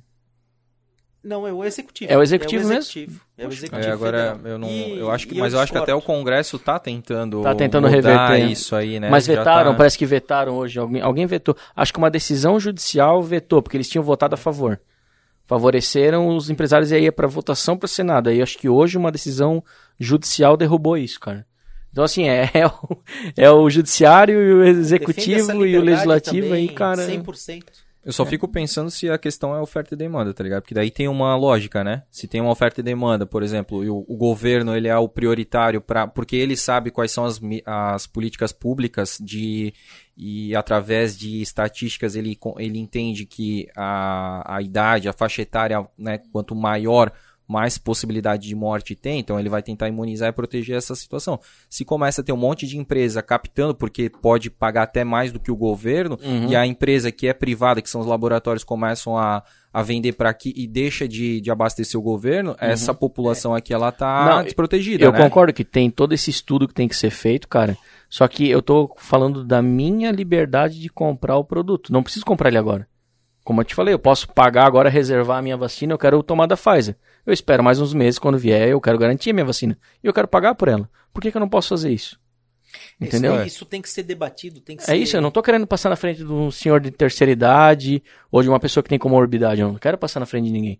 Eu só quero poder, eu ter o direito de comprar a vacina que eu quero tomar, independente se eu vá tomar ela em outubro, novembro, eu quero ter esse direito. Até porque, Maurício, se tu tomar uma vacina, suponhamos, hoje... deixa de ser um fator de contaminação para a sociedade, para os teus avós, para os teus pais, para os teus vizinhos idosos, né? Tu deixa de ser um vetor de contaminação e vai criando essa imunidade de rebanho que todo mundo fala. Né? Então, eu também não vejo... eu vejo como tá muito estanque. Tem que ser um pouco mais flexibilizado. Eu concordo plenamente, André, que tem que se dar prioridade a esses grupos, que tem que ter o respeito da capacidade que a gente tem hoje de vacinação, dar prioridade aos grupos que têm comorbidade, da terceira idade e tudo mais. A única coisa, eu como cidadão, eu quero ter liberdade de poder, se eu quiser, comprar, pagar, reservar, escolher a que eu quero tomar, se eu puder. Outra coisa que eu vejo que o governo falhou, e realmente isso é fato, demoraram demais para... decidir a questão da vacina, né? Pô, demoraram muito tempo, cara. Pô, aí isso aí já atrasou, essa questão da logística já atrasou muito pra gente. A gente começou a receber muito tarde a vacina aqui. É, foi a questão da briga política, né? Foi muito briga política. Politizaram uma questão de saúde que não deveria ter nunca uma politização, né? Aí entrou uma disputa de governadores, governador de São Paulo entrou numa guerra com o governo federal, e enfim, politizou-se uma coisa que só gerou caos e prejuízo à população. Total, cara. E eu vejo assim também, a questão do Brasil tá tão ruim na questão de mortes e de infectados, exatamente a gente não ter uma unificação, né? A gente não tem, a gente tem prefeito, por exemplo, o prefeito de Blumenau, eu vejo que o Mário, ele é um pouco mais cauteloso, ele não quer impactar tanto a economia, mas ele também não é de... Né, vamos abrir as portas aí, vamos fazer, né, tudo de qualquer forma, né? Eu já vejo que o presidente Bolsonaro, ele já tem essa... Ele não tem tanto cuidado. Teve várias vezes que ele estava conversando com as pessoas sem máscara. Uhum. Eu acho que a questão não é se ele estava ou não estava, ou se ele já tinha pego ou não tinha pego. Eu acho que é a questão muito do exemplo. O presidente da República, ele tem essa figura, essa imagem de passar o exemplo, né? E muitas pessoas fariam isso. Agora, como vê que ele não estava fazendo, então também não vou fazer. E a gente vê, mas o prefeito fala uma coisa, o governador fala outra, o vereador que eu sigo tá posicionado mais pro presidente, que é mais liberal, e aí realmente... Na verdade, André, houve já no início, né, entre o próprio governo federal, entre o próprio presidente e o ministro da Saúde, o Mandetta, tinham posições completamente antagônicas. Exato. Isso já gerou... A população ficava assim, quem é que eu ouço? O presidente ou o ministro da Saúde? Que ele colocou lá. O presidente ou o ministro da Saúde? Até que o presidente mandou embora o ministro da Saúde. Exato. Né? E vários governadores com posicionamento diferente. O Supremo Tribunal Federal com um ativismo judicial absurdo, desproporcional. Tolheu também... Em contrapartida, os poderes do presidente falou, tu não manda nada, quem manda é os governadores e os prefeitos, eles podem estabelecer medidas de restrição. Vários governadores fecharam tudo, vários prefeitos fecharam tudo. E o Brasil ficou dividido, né? Ficou dividido. Ficou. Né? Ficou dividido. Ficou bem dividido. Então, e aí ficou enxugando o gelo, porque daí o prefeito... Porra, disse, esse é, né? o termo correto, cara. Porque os prefeitos de algumas cidades fechavam, mas daí o das limítrofes não fechavam. Daí o pessoal ia passar, de repente era no litoral, daí contaminava a população. Me lembro, aqui em Blumenau, o prefeito Mário fechou por 15 dias, 14 dias, por decreto dele. Mas Indaial estava aberto, Gaspar estava aberto, Pomerode estava aberto. As famílias de Blumenau iam para Pomerode, iam para Indaial, iam para Gaspar, iam para praia. O fluxo de veículos indo sentido litoral era enorme. Porque eu achava que era férias, né? Não era. Medida, na minha visão, né? Não estou querendo fazer crítica à administração, não é isso daí, mas foi inócua nesse sentido, né? Porque não foi unificado, não, né? Foi unificado, não foi regional, não foi contextualizado, né? Os prefeitos da região não quiseram adotar essa medida, né? Então e hoje a gente enfrenta isso. Uma questão que não poderia ter sido politizada. A gente enfrenta isso a nível nacional, né? Essa questão da falta de unificação, né? Virou uma briga política e é ponto, é isso, né? Então é bem complicado, cara, é difícil isso. Alba, eu quero voltar aí, a gente tá falando de vários temas muito legais aí, até polêmicos, né? Eu vi que acabou a cerveja de vocês. Opa, é verdade, não sei se a gente... Deixa eu ver se a gente tem aqui. Tu consegue ali? Não sei se vai ter pra todo mundo, porque a nossa bolsinha é pequena aí, mas dá uma olhada aí, que tiver. Mas dá prioridade pro Alba aí que... Não. O Maurício, ele até tá de... eu tô, tá de dieta, eu tô, né, tô segurando. Tem só mais uma? Eu deixo só pros final de semana, né? Não, okay, Alba? Toma aí, então toma, tá aí, bom. Então, mas tem uma aguinha aqui pra ti. Fechou. Molhar a garganta aí. Já tomei 2. Então vou empatar contigo. Mas, cara, eu quero saber como é que foi a questão da tua candidatura para prefeito de Blumenau, que gerou também um pouco de polêmica por essa questão. Ele foi vereador por dois anos, aí agora é deputado por 2 anos, e agora tá pulando de galho em galho. Sim. Eu ouvi muito isso aí, né, de amigos próximos e tal. Mas eu não tô pulando de galho em galho. É a população que decide. A população decide se o vereador Alba se elege deputado. A população decide se o deputado se elege prefeito. Eu sou um cidadão que está colocando o nome à disposição. A decisão é sempre popular. Então a população falou, não, vamos ficar com o atual prefeito. E vamos ficar com o deputado Alba. Fica o deputado lá, está fazendo um bom trabalho lá. Fechou. Eu coloquei meu nome à disposição da cidade. Tu chegou a assinar um termo de compromisso para ficar os 4 anos? Isso não. Eu ouvi um negócio desse, cara, que tu se comprometeu, porque... Não tinha isso, não teve isso. Ah, olha só como é que a galera é. A pessoa é foda, cara. Podia ser tanto a favor ou contra, né? As pessoas contra falando que ele fez isso, porque, pô, ele tem que parar num lugar, mas também as em favor do Alba de falar, não, cara, mas agora ele assinou um termo de compromisso, ele vai ficar 4 anos na prefeitura.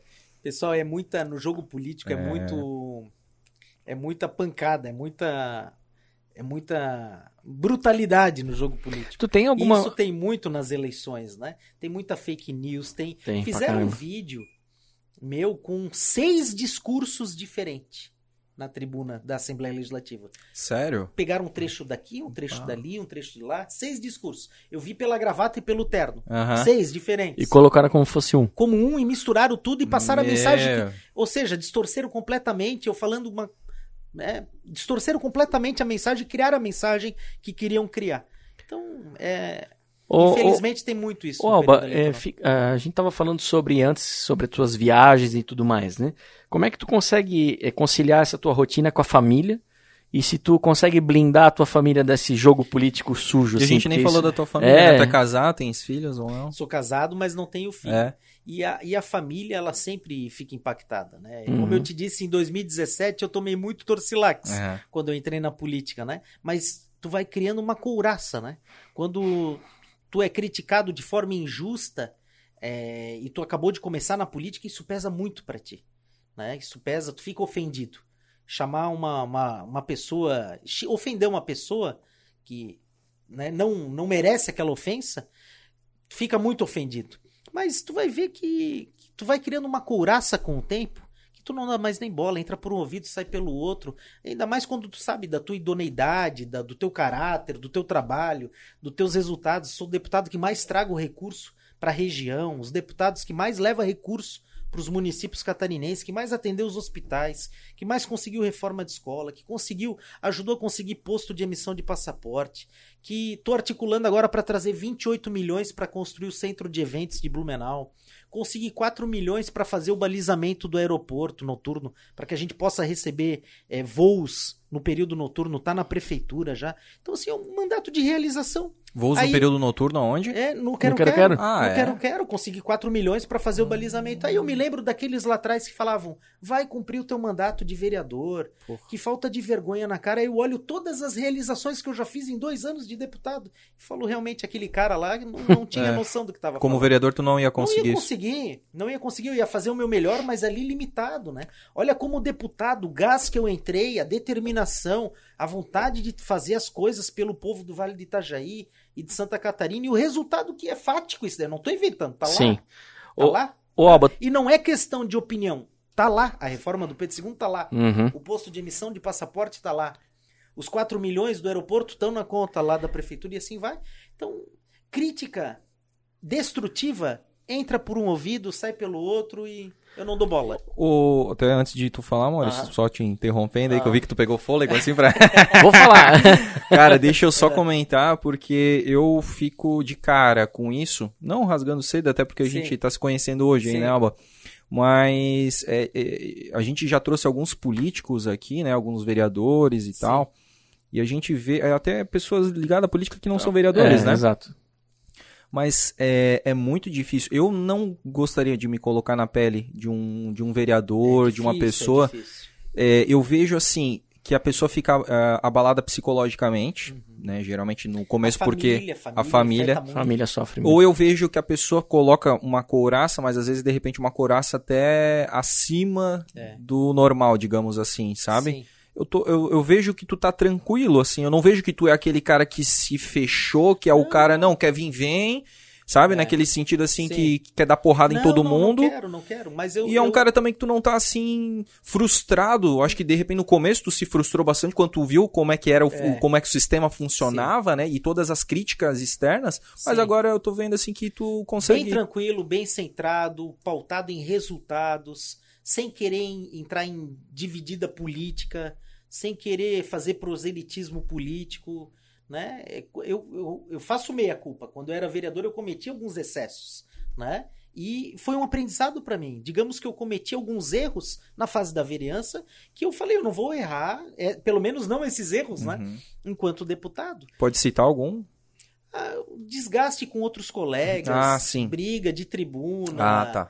não ofensas, não sim, isso, sim. mas um desgaste desnecessário. Que não ia levar a nada. Que não levava nada, sim. né? De repente porque tu quer, impor, quer se posicionar justamente. Ali, né? Uhum. Tu quer fazer a tua imagem, né? Tem a tua posição, outro tem a posição, sim. outro tem a posição, cada um defende seu ponto de vista. Uhum. E isso é natural da democracia, isso a maturidade política vai trazendo.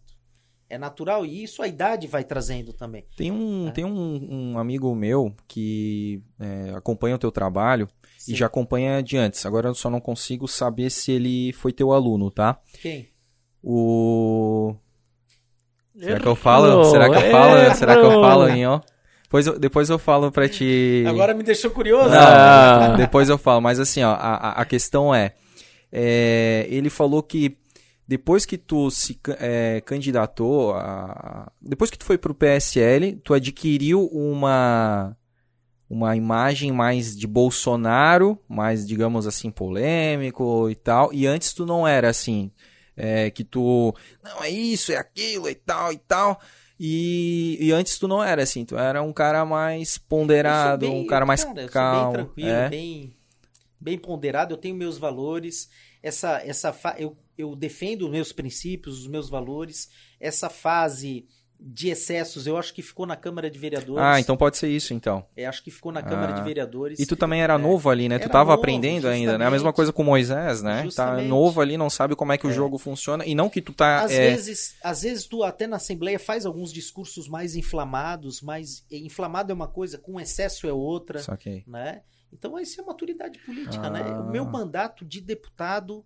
Eu coloquei na minha cabeça assim, eu fui o deputado mais votado, com 35 anos de idade. Não, 35 não, com 33 anos de idade. Eu fui eleito deputado estadual mais votado de Santa Catarina. Eu preciso honrar esses votos. Uhum. Eu preciso realizar para o povo catarinense. E sobretudo para a nossa região do Vale do Itajaí, onde eu saí com 36 mil votos de Blumenau. 36 mil votos, saí eleito daqui. Eu fiz mais 4.500 em Gaspar, fiz 3 em Indaial, 2 em Pomerode, e foi. O Vale do Itajaí me deu uma confiança muito forte, então eu tenho que retribuir. Uhum. E fiz voto em 256 municípios. Então, o que eu vou fazer como deputado? Eu vou ficar subindo na tribuna e só fazer discurso? Uhum. Ou eu vou fortalecer os hospitais, vou levar mais segurança, vou trazer recurso, vou trazer posto de emissão, vou trazer investimento... Ô, Alba. Eu vou honrar o voto recebido. O que tu quer como eleitor? Tô te perguntando. Mesmo? Cara, eu primeiramente eu acho que é a questão da honestidade. Eu não quero que um representante meu seja corrupto ou esteja envolvido em ações delituosas. Cara, eu acho que eu vou te falar, uma coisa que eu estou muito contente, assim, e que eu esperava muito é essa questão de obra, de infraestrutura. Sim. Eu acho que a gente estava comentando em off isso, acho que Blumenau estava muito parada no tempo, estava muito abandonada. Então agora, assim, a gente começa a ver que tem muitas coisas, muitas obras aparecendo, sabe? Não é ano de eleição, porque a gente tem aquela... famosa imagem, né? Ah, tá, agora é ano de eleição, por isso que as obras estão aparecendo. Não, é pós-eleição e as obras estão aparecendo, né? Própria duplicação da BR-470. É animador, né? É animador, cara. Hoje, antes a gente fazia, né, Blumenau Penha em 1 hora, agora a gente já faz em 40, 45 minutos, sabe? E isso que ela não tá totalmente duplicada. Sabe que ontem, até pro público saber, né? A gente aprovou, né? Que o Estado colocasse 200 milhões... para acelerar a duplicação da BR-470, que é uma obra federal, que é para o governo federal fazer, que está fazendo. Claro, não está no ritmo que todos nós desejaríamos, né? Mas depois de quantos anos? Mais de 30 anos? André, comparado aos governos anteriores, o governo federal está fazendo muito mais pela 470. É incomparável. Mas o estado de Santa Catarina está superavitário, tá com o cofre cheio. Tem caixa para fazer isso. Tem caixa. E ele falou assim, por que não acelerar aquela obra que é importante para o povo catarinense? Sobretudo para o Vale do Itajaí. Eu dou maior apoio. Na Assembleia defendi isso daí. Autorizamos a colocação aí de 200 milhões do governo do Estado, de recurso próprio, né? Para acelerar a duplicação da BR-470. E até para que o pessoal entenda, a gente comentou isso em off antes, né? Eu ia falar. Quais os trechos que conseguem completar com esses 200 milhões? Não, outra coisa. Essa duplicação da 470 é dividida em 4 lotes, né? Para a população entender. O lote 1, 2, 3 e 4. Começa em Navegantes, lote 1, lote 2, que vai até Ilhota. O Albo, só fala mais perto do microfone. E lote 3 e lote 4, que vai, de Blumenau a Indaial. Uhum. Né? Então, esses 200 milhões vão ser utilizados para finalização do lote 1 e 2. Né? Mas podem ser utilizados também para desapropriação de imóveis do lote 3 e 4. Mas o que é mais interessante para o cidadão catarinense? Não é a conclusão do lote 1 e 2 para realmente fazer aquele trecho fluir de forma muito mais eficaz? Mas quem que vai decidir isso? Eu achei que já estava decidido isso. Está encaminhado nesse sentido para a utilização dos 200 milhões. Para os dois lotes para finalizar. A governadora tem que sancionar só agora isso? A governadora tem que sancionar. Tá. A proposta foi do Moisés lá atrás, ele se reuniu com o Tarcísio, levou essa proposta. Uhum. Era uma reivindicação antiga nossa aqui do Vale do Itajaí. Eu mesmo, no início do mandato, em março de 2019, fiz uma moção de apelo que os 40 deputados assinaram. Né? Os outros 39 também assinaram. Eu fui para Brasília, entreguei para o ministro Tarcísio em mãos. Tinha uma reunião com ele 7 horas da noite agendada. Ele me atendeu 9h30 da noite lá no Ministério da Infraestrutura. Gente boa demais, né? E entreguei em mãos e tem um vídeo publicado na rede social, inclusive, pode olhar, tá lá em março de 2019. E falando com ele, olha, a obra mais importante para Santa Catarina é a duplicação da BR-470. E o ato do governador agora em colocar recurso do Estado nessa obra federal também evidencia essa importância, né? Aliás, não foi colocado só 200 milhões na 470, que é uma obra federal. Foi colocado 100 milhões na 163, que é a BR-163. Lá no oeste. Lá no oeste, que liga São Miguel do Oeste a Dionísio Cerqueira, aquele trecho lá, no alto lá do oeste. E foi colocado 100 milhões na 280, BR-280 ali, Joinville, ali, né? Joinville, Araquari, naquela região ali. Uhum. Então, eu apoio, até porque não foi retirado recurso destinado no orçamento às rodovias estaduais. O recurso às rodovias estaduais é 4 bilhões. Isso tá garantido. Está garantido, tem que ser aplicado e tem que ser feita a manutenção. E isso esses são 400 milhões no total ali. Porque são 200 para 470. Foi um pacote maior até, se eu não me engano. 800, eu acho. 700 e pouco, 800 milhões. Acho que foi 800 ali hoje. Isso também não sai de outras áreas. Isso é importante, porque tem muita gente que não sabe. Isso sai da economia que o Estado está fazendo. Sim, mas eu digo assim, isso não poderia ser aplicado na saúde, na educação... Poderia também, mas isso não saiu do orçamento da saúde. Uhum. Isso saiu da economia que o Estado está fazendo com recursos próprios. Por exemplo, quando o atual governo entrou, o Moisés entrou, ele fez uma reforma administrativa acabando com as ADRs. Você lembra que tinha 36 ADRs? A SDR. Secretaria de Desenvolvimento Regional, perfeito. Que era a descentralização lá. Isso, do Luiz Henrique, que mudou depois o nome para ADR, Agência de Desenvolvimento. Agência, tá. Né? E daí são 36. Só nisso daí foram extintos 2.054 cargos comissionados. 2.054 cargos comissionados que por ano, dá uma economia de 125 milhões para o estado de Santa Catarina. E como é que o Luiz Henrique ganhou falando que ia descentralizar, cara? Ele tava falando para todo mundo em campanha que ele ia criar um monte de cargo, cara. Mas o André foi num outro momento político, né? O Luiz Henrique foi um grande governador, sim, né? Foi um grande governador. Teve os seus méritos aí, né? Teve seus méritos. Mas, o Estado cresceu bastante no mundo. Cresceu. Quem tem a caneta na mão sempre vai cometer os seus acertos e os seus erros. E o Luiz Henrique lá atrás... É que a proposta era boa, acertos, de tu descentralizar o poder, tu tá mais próximo, né, das necessidades. A proposta é boa, mas isso gera custo. A proposta era boa e funcionou no início. Sim. O Estado foi mais aproximado do cidadão. Ficou mais aproximado. E gera um custo. Gera um custo que foi eliminado agora com a reforma num outro modelo de administração do Estado, que foi aprovado por unanimidade na Assembleia Legislativa. Todos os deputados aplaudiram. A sociedade catarinense aplaudiu. O povo na rua pedia a extinção das EDRs. Era um outro momento político. Né? Então, o Estado está fazendo uma economia muito grande. Será que isso é porque os deputados estão representando um pouco mais, um pouco melhor as vontades da população? Porque antes parece que os deputados só viam coisas para si e precisou se criar secretarias para atender as demandas da população.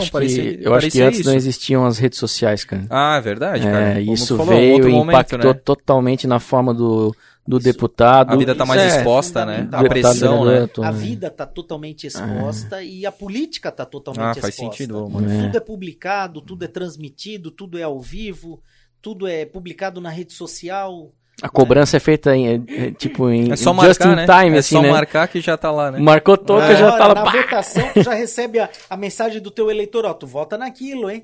No teu WhatsApp. Né? Complicado. É cobrança simultânea e tem que ser assim, né? Sim. Né? A gente tá representando uma sociedade. Né? A sociedade quer que a gente atue de determinadas formas e a gente tá aqui para representá-la. Ô, Alba, você falou ali antes... Põe ele pra mim, faz favor. Antes você falou da tua representatividade, do teu eleitorado aqui em Blumenau, agora para deputado estadual, né? Foram 36 mil em Blumenau. Ah, legal. E você já é um representante dessa nova geração da política, né? Tu tens acompanhado a legislatura atual aqui em Blumenau, dos vereadores ou não? Tenho acompanhado um pouco, tem me agradado bastante. Isso que eu ia perguntar pra ti, tu acredita que a gente tem uma safra nova aí de políticos que podem representar bem a cidade, a região aqui? Num próximo mandato, talvez como deputado estadual, como federal. Com certeza. É o que eu falava antes aqui no início da entrevista, né? Entrevista.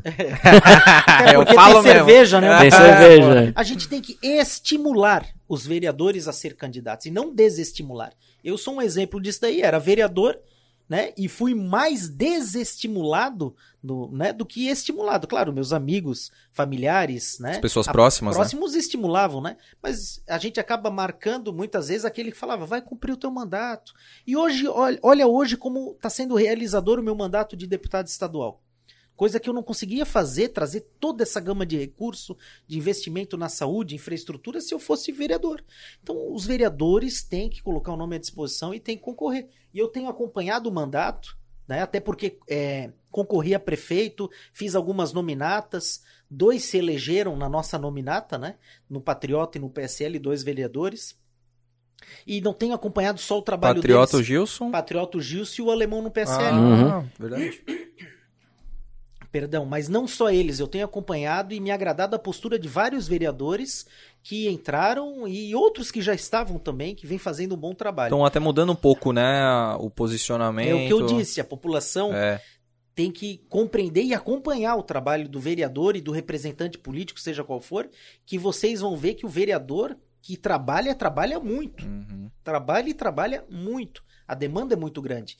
Parte do ponto de partida, que são 15 vereadores para 35 bairros para 370 mil habitantes.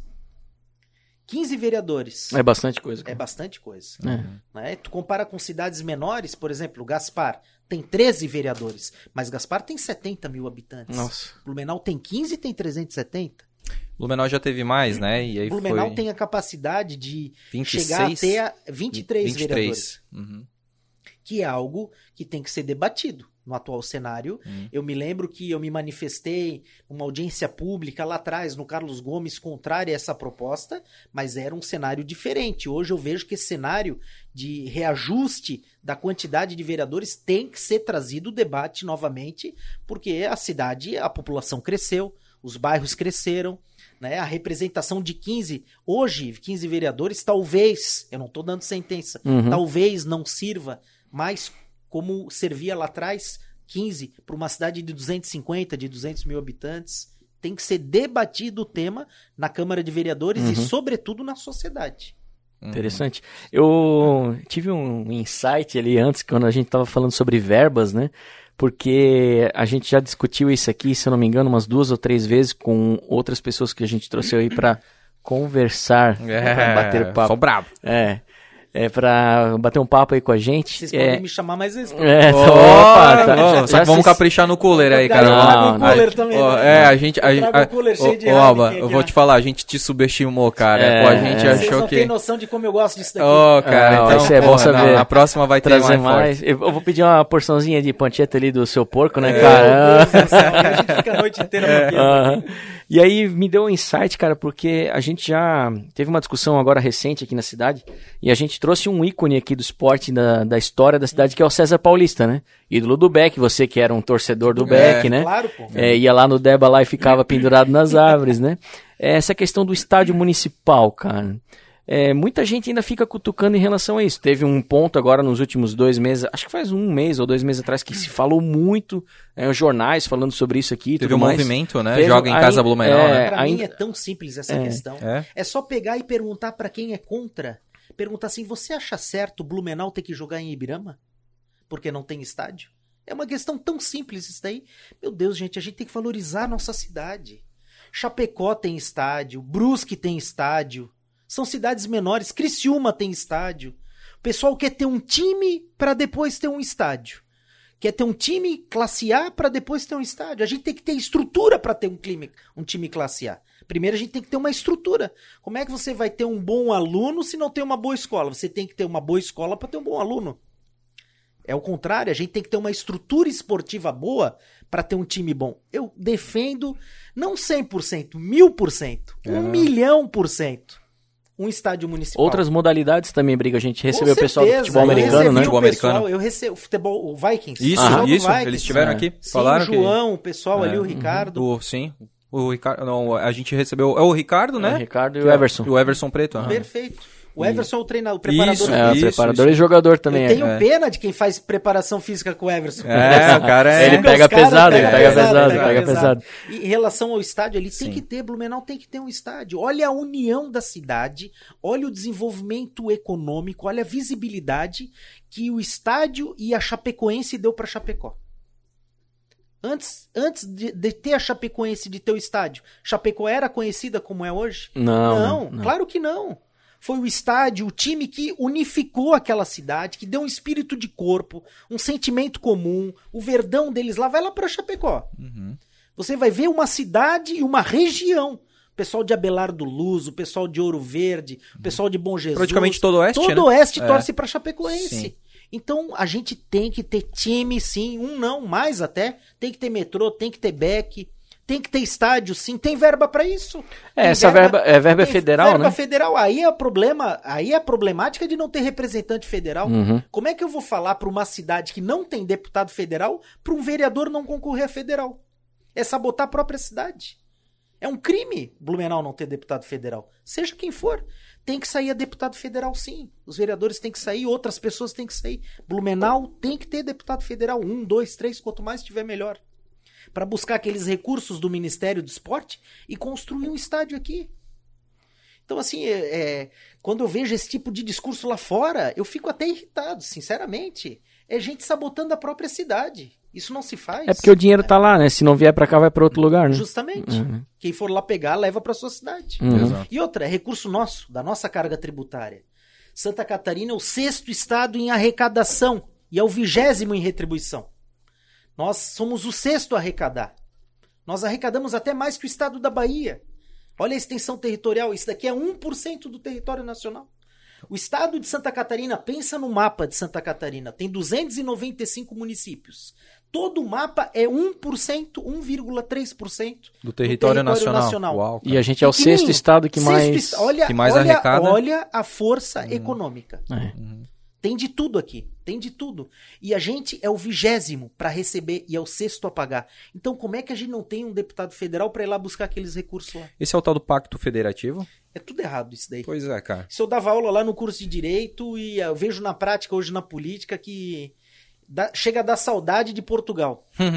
Chega a dar saudade de Portugal, porque a Brasília nos judia mais do que Portugal judiava monarquia. Na monarquia no tempo da coroa. Cara. Judia muito mais. É, né? Cara, é incrível isso. Aí é só a mudança seria na Constituição? Mudar a Constituição e fazer um federalismo de verdade. Né? Um federalismo com autonomia tributária, legislativa, com mais autonomia para os entes federativos. Né? O estado de Santa Catarina ter uma legislação de trânsito própria, por exemplo, ter suas normas tributárias, ter mais tributos que fiquem aqui. Diminuir a receita federal e fazer com que os tributos fiquem aqui no estado, sobretudo nos municípios. Eu sou municipalista, minha política é municipalista, é atender os municípios. Seria então até uma invertida total. Primeiro o município é o que mais dá, aí depois o segundo que mais fica é o estado e o terceiro que mais fica é o... No atual cenário, de cada R$100, 80 fica para a União, sei lá, 15 para o estado e 5 para o município. Caramba. A gente, é mais ou menos nessa proporção. Uhum. E a gente tem que dar um cavalinho de pau e inverter isso daí. O ente federativo que deve ser mais prestigiado, porque é onde a vida acontece. É no município, é, claro, é onde as pessoas vivem. É onde as pessoas vivem, quando acontece alguma coisa no teu bairro, quando tem algum problema, quando tem alguma necessidade, tu vai bater na porta do vereador e na porta do prefeito, tu não vai até Florianópolis e muito menos para Brasília. É muito distante. Então o recurso para solucionar os problemas tem que estar aqui, na ponta, no município. E para ter isso daí tem que ter a chamada competência do ente federativo, que a nossa Constituição outorgou praticamente toda para a União. A nossa federação ela é completamente centralizada na União. Parece que é um império ainda, onde o poder monarca, né? Sim. Poder imperialista. Justamente. Imperial. Uma mudança dessa forma assim seria até interessante, trabalhando em conjunto com a mudança que o Paulo Guedes quer fazer de diminuição do número de municípios, né? Pois, ele acha que podia enxugar mais essa relação. Mas eu acho muito difícil passar isso para trás. Eu acho que daqui para frente é muito mais viável politicamente. Você proibir a criação de novos municípios daqui para frente, sobretudo municípios que tenham menos de 5 mil habitantes, show de bola. Agora, Santa Catarina, por exemplo. Santa Catarina é um amontoado de pequenos municípios, né? Atalanta, Vitmarsum, menos de 5 mil habitantes aqui em Santa Catarina. Só que vai falar lá pro cidadão de Atalanta que ele não é de Atalanta. Ele cria uma identidade, ele cria uma afinidade com o município. Ele um sentimento de pertencimento. A gente é muito bairrista aqui, né? Muito bairrista, justamente. Então, Santa Catarina tem mais de 100 municípios, dos 295, mais de 100 municípios com menos de 5 mil habitantes. Poxa, quase. Caramba. É um terço. Nós aqui em Blumenau, que vivemos numa cidade de 370 mil habitantes, é uma exceção da exceção. É Joinville, que tem quase 600, é Floripa, que tem 510, 515, é Blumenau, que tem 370. Criciúma também, Criciúma, e Chapecó. Chapecó, 200 e pouco, daí já depois já baixa. São José, 200 e pouco, depois baixa 100 e pouco, e depois mais de 100 municípios com menos de 5 mil habitantes. E vai falar para esse cidadão lá que ele não pertence ao município.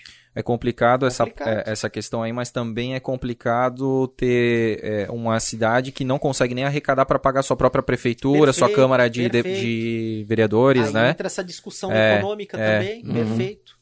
É uma discussão bem complicada, né? Bem complicada.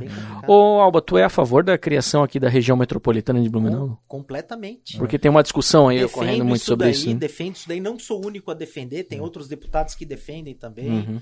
Né?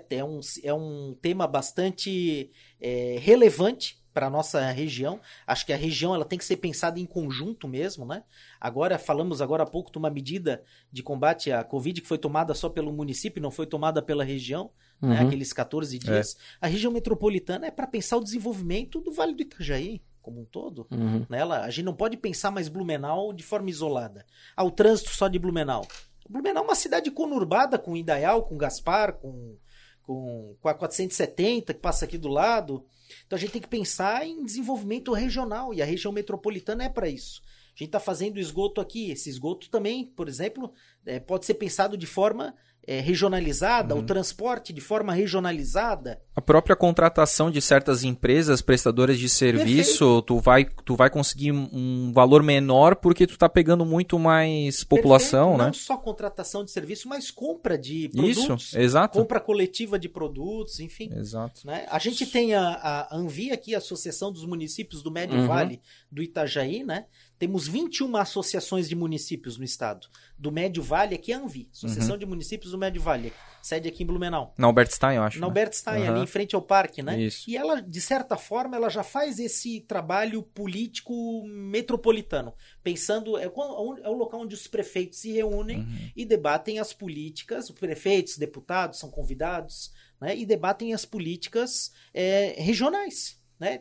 O que você vai fazer lá, o que eu vou fazer aqui, vamos fazer junto, como é que a gente pode fazer melhor para impactar regionalmente. Mas o que a gente ouviu até agora é que parece que da parte de Blumenau, ok, mas a parte dos outros municípios tem uma certa resistência, né? Tem resistência, tem muita gente, alguns municípios, vereadores que são contrários, que não querem região metropolitana, mas é um pensamento provinciano. Extremamente. É a palavra muito. Que a gente mais ouve todas as vezes que a gente vai, é o pensamento provinciano ou de vila. De vila, querer se vilarejo. Fechar, de querer se fechar. De querer se fechar, opa, não quero... Blumenau vai mandar. Blumenau vai mandar. Daqui a pouco a minha cidade está se tornando Blumenau aqui. Justamente. E não é isso, não é essa a intenção. O município não perde autonomia, né? Mas tem os benefícios de estar em coletividade. Pô, o Alba falou duas palavras, eu não vou mentir para vocês. Ele falou esgoto e transporte. Sabe o que vem na minha cabeça? A rodoviária, cara. Eu juro pra vocês, a primeira coisa que veio na minha imagem, na minha cabeça, foi a rodoviária, porque eu não consigo entender a rodoviária de Blumenau. A rodoviária de Blumenau é uma vergonha. Eu falava isso já quando era vereadora aqui, completamente sucateada, né? Sim. Precisa de uma reforma completa. Desde que ela existe, nunca foi reformada. Porra, cara, a gente é uma cidade turística, cara. Como é que a gente tem uma rodoviária? O turista chegando na rodoviária de Blumenau, ali o impacto negativo que ele tem. Total. E tem um problema judicial ali também. Que tem problema judicial também ali? Tem problema de terreno. Se eu não me engano, tem um problema ali judicial. Tem que ser resolvido, mas tem que ser resolvido. Né? A cidade tem vários problemas. Isso cabe ao executivo aqui municipal, né? Mesmo? Executivo municipal, com certeza. Bom, porque tinha que arranjar uma solução, nem que tire ela dali, cara, coloque em outro lugar, mas que faça uma rodoviária decente, né? Tem que, se não der para reformar, se não der para mantê-la ali, que ache outro local mais adequado. É isso aí. Pra gente ir pra reta final, antes das perguntas, né? São perguntas cabulosas aí, Alba. Oh, já tomasse as tuas duas cervejas, já tá de... Vocês perguntam o que quiserem, eu respondo o que quiser. Até agora tá... tá tudo certo. Tá tudo certo. Olha só, mas a minha última indagação aí pra ti, qual que é o teu futuro político? Tu vai dizer assim, eu vou completar os 2 anos como deputado estadual e o futuro a Deus pertence, né? Não vou responder isso daí. Eu vou concorrer em 22, provavelmente a deputado federal, vou concorrer, vou colocar meu nome à disposição e se a população entender que eu fiz um bom trabalho e que me quer continuando fazendo esse bom trabalho, meu nome está à disposição. Gostei da resposta firme e já da projeção, né, cara? Isso aí é o que a gente espera. Eu realmente peguei no teu pé, né? Não te conhecendo, a gente nunca conversou antes, assim, mas porque realmente a gente geralmente recebe essa resposta, né? Aquela a famosa... Futura Deus pertence. Sabonetada, né, cara? Aquela famosa ensaboada. Né? Mas mandou bem, parabéns, mandou bem. Que bom que tudo já tem... um bom trabalho.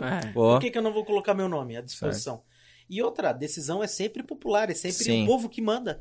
Né? O povo vai avaliar o trabalho, vai ver as condições de eleição, vai dar o voto de confiança ou não. Meu nome vai estar à disposição. Quem sabe tá aí o destino do estádio municipal aí, ó. Olha aí, ó. Se um dia eu chegar lá e for um representante federal, se assim isso acontecer, se porventura acontecer, tu pode ter certeza. Se hoje eu sou um deputado ou um dos deputados que mais traz recurso para os municípios, deputado estadual, pensa se chegar lá em Brasília... Né? Mas vamos deixar o povo decidir isso daí. Legal, cara. Show, cara. Vamos para as perguntas, ô Maurício. Meu Mas assim, Deus ó, sem... Sem KY. Faz uma triagem. A gente gosta de... Faz uma triagem. A gente deixa o cara bem tenso assim, mas não, é de boa. Ó, vamos lá, vamos começar aí. Thiago Schuse, do Mesmo Regional. Deus, esse me adora, manda um abraço pro Thiago ali. Ele acompanha muito o Blumencast, ele acompanha bastante o Blumencast aqui. Inclusive ele já esteve aqui. Já esteve aqui. Esse me dá umas pegadas de vez em quando, mas ele faz em quem não, dele, né? Em todos, né? Mas ele é gente bom, um rapaz inteligente. Sim. Ele foi teu aluno? Não, eu não me lembro se o Thiago foi meu aluno, mas ele é contemporâneo da fase em que eu dei aula na faculdade. Diz ele, eu acho que na pergunta, né, que ele foi, né? A primeira pergunta que ele já mandou aqui pra ti foi assim, ó, professor, não eras tão conservador na FURB, o que aconteceu com você? Se o Thiago tiver uma faca, ele bota uma facada nas costas, né? Thiago, um grande abraço, meu irmão, eu gosto de ti demais, tá? E vejo um rapaz muito inteligente e leio as tuas matérias, embora eu não concorde com todas os conteúdos dela, né? Mas acompanho todas. Faz parte da democracia, Faz parte da democracia. Qual foi a pergunta? Por que não? Você era tão conservador na FURB, o que aconteceu com você? Continuo conservador. Né? Mas acho que não tem uma pauta... também não vejo. Não tem uma pauta. Mas até essa era uma dúvida minha. O PP, né, que foi o primeiro partido ali, é partido progressista, tem pautas progressistas. Tu não era a favor das... Mas o PP é um partido de centro-direita. Sim. Né? O progressismo que tu fala é o progressismo de esquerda. Isso, né? Não tem nada a ver, então. Entendi, beleza. Aí ele pergunta também se tu acha que o Bolsonaro errou ao levar o Centrão pro governo. Não é que ele errou, Thiago. Respondendo pro Thiago ali, não é que ele errou, é uma medida de governabilidade, né? Bota um pouquinho no microfone, o álbum. Na prática, são 513 deputados pertencentes a vários partidos políticos, e o presidente da República ele precisa ter a maioria no Congresso Nacional. Para poder governar. É uma questão de governabilidade. Uhum. E, querendo ou não, a maioria dos deputados está no centrão. Então, não estou querendo justificar se foi certo ou se foi errado, mas foi uma medida necessária para governar. E outra, o que tem de errado em dialogar com partidos de centro? Não, eu não vejo como uma medida equivocada do presidente Bolsonaro. Ele sempre foi muito contundente contra a esquerda. Eu veria uma quebra de discurso se ele dialogasse com o PT, com o PSOL, com partidos de esquerda. Mas centrão, eu vejo que ele se comunicou bem com o PP, com o Democrata, com outros partidos de centro que dão governabilidade, com o próprio MDB, que dão governabilidade para praticamente todos os governos, né? E vejo que ele fez uma medida necessária para que essa governabilidade existe e tem que existir, seja na esfera municipal, estadual ou federal. O que o Bolsonaro é muito criticado é por causa de alguns vídeos, né, que ele falava, né, se eu for eleito não vai ter toma lá da cá, não vai ter, eu não vou colocar o centrão, não vai ter essa negociação e tudo mais, e aí a gente viu, né, o que aconteceu. Só que daí eu tava vendo uma conversa aí do Eduardo Bolsonaro no Flow, né, podcast, e ele estava explicando essa questão que não é você conversar e não é o toma lá da cá, é a questão de não ter corrupção, porque, né, muitas vezes o centrão foi, não é que foi alvo, né, foi dali a raiz de toda a corrupção que foi gerada, né, que depois a Lava Jato entrou. Então, assim, o que ele não quer é essa corrupção permeada que vem geralmente do centrão, né? Mas, que agora André, a corrupção, ela pode vir de qualquer lugar, né? Aí é que tá. A corrupção no Brasil, ela não tá estigmatizada. Sim. Tem corrupção na direita, tem corrupção no centrão, tem corrupção na esquerda. É o que eu falei antes, tu encontra gente boa e gente ruim em todos os partidos, de A a Z. E isso a maturidade política nos mostra. Né? Eu me lembro que quando eu estava lá no caminhão, era um discurso muito inflamado contra a corrupção da esquerda. E tu vê corrupção em todos os partidos, é a realidade. Eu estou falando de uma realidade total. Então a gente tem que analisar muito bem a pessoa. Isso. A pessoa.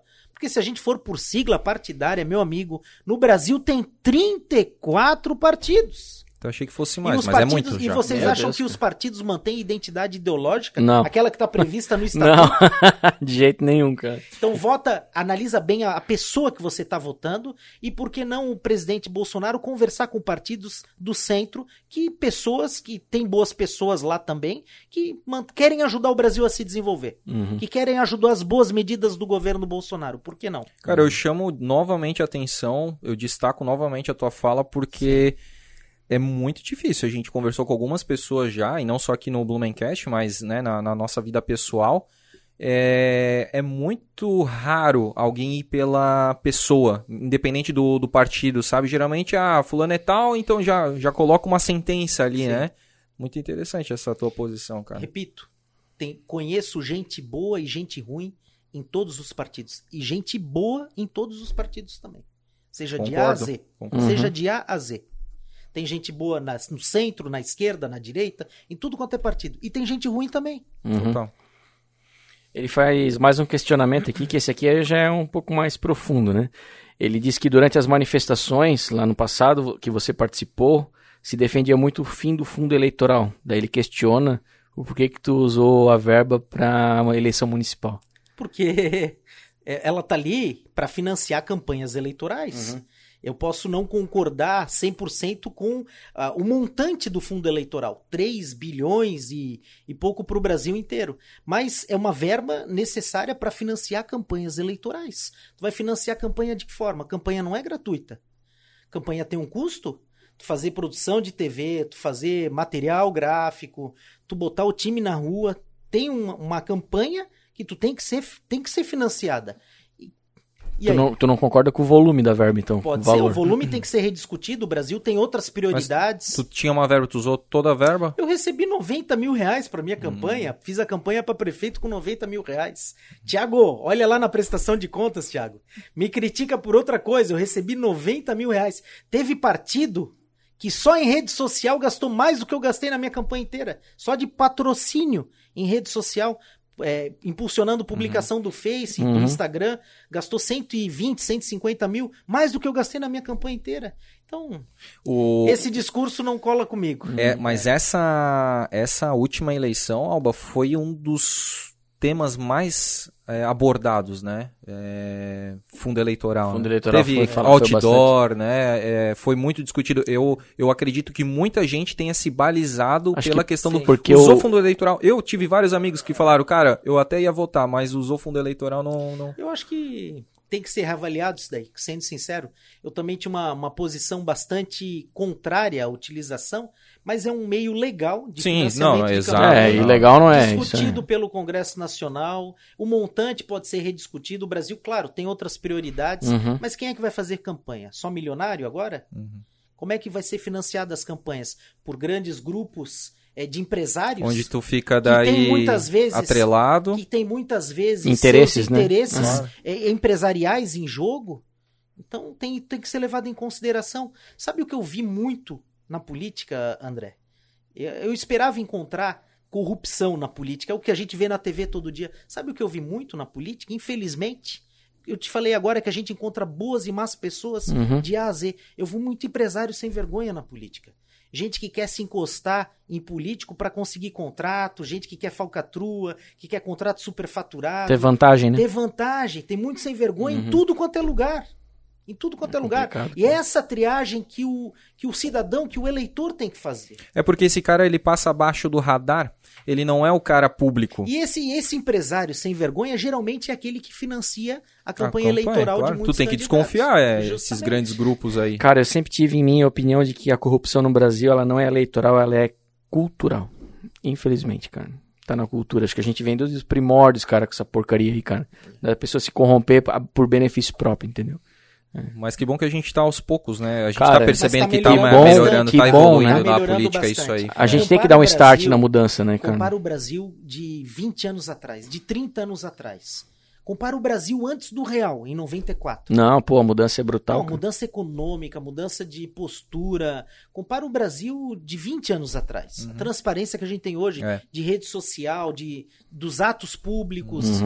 É outro Brasil. O Brasil, a democracia brasileira foi recomeçada agora, né, nos anos 80, quando saíram os militares. Sim. Né? Então a gente é que a gente tá no... Eu ia te falar isso, a gente tá no começo de um novo tempo. O novo tempo é muito bom, tá mais transparente, todos os políticos estão se importando mais, pessoas que não eram de famílias políticas, como tu falou, as oligarquias, estão se lançando para a política porque estão extremamente descontentes com o que estava acontecendo. Então a gente está tendo uma nova política realmente, uma cara nova. Isso aí está dando resposta já.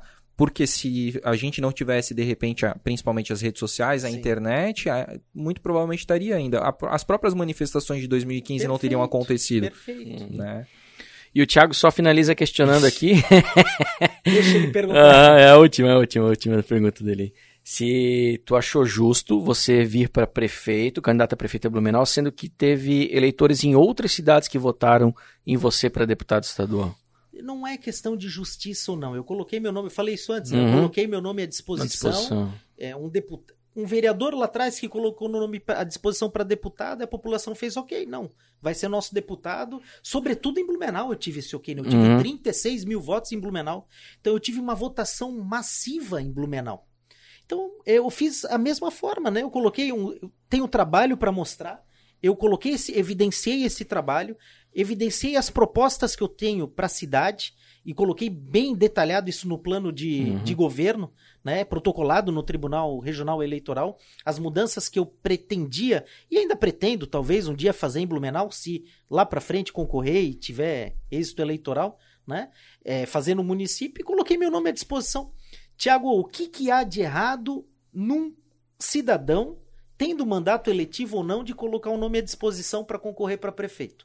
A decisão é sempre popular. É o povo que decide. Eu não tenho o mínimo encabulamento, a mínima vergonha de ter feito isso daí. Não tenho, eu sinto orgulho de ter feito isso daí.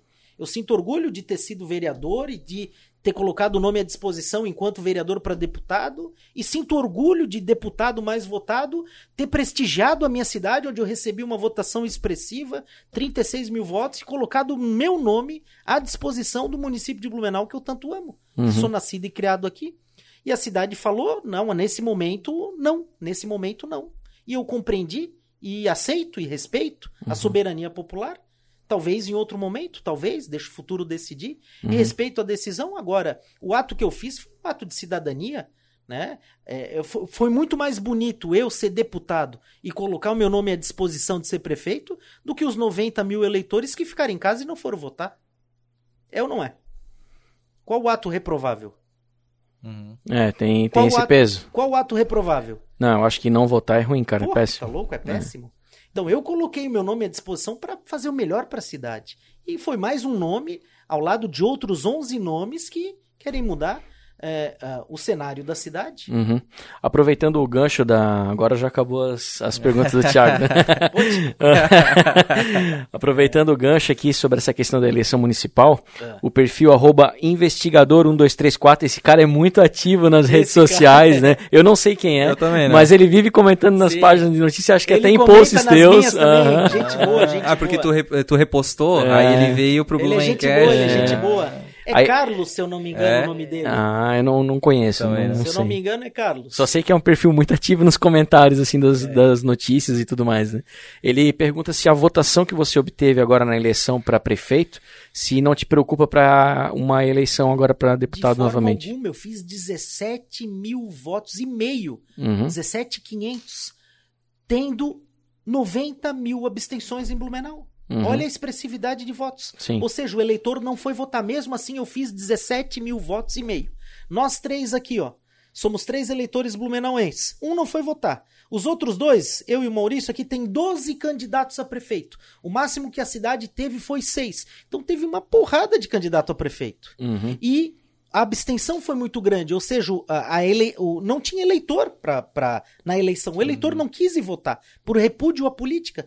Isso, logicamente, beneficia quem está na máquina e quem utiliza essa estrutura a seu favor, né? Então, a votação que eu fiz em Blumenau foi muito expressiva, eu agradeço a cada um dos votos e foi motivadora nesse sentido. Eu fiz uma boa votação num número extremamente reduzido de eleitores e com muitos candidatos concorrentes.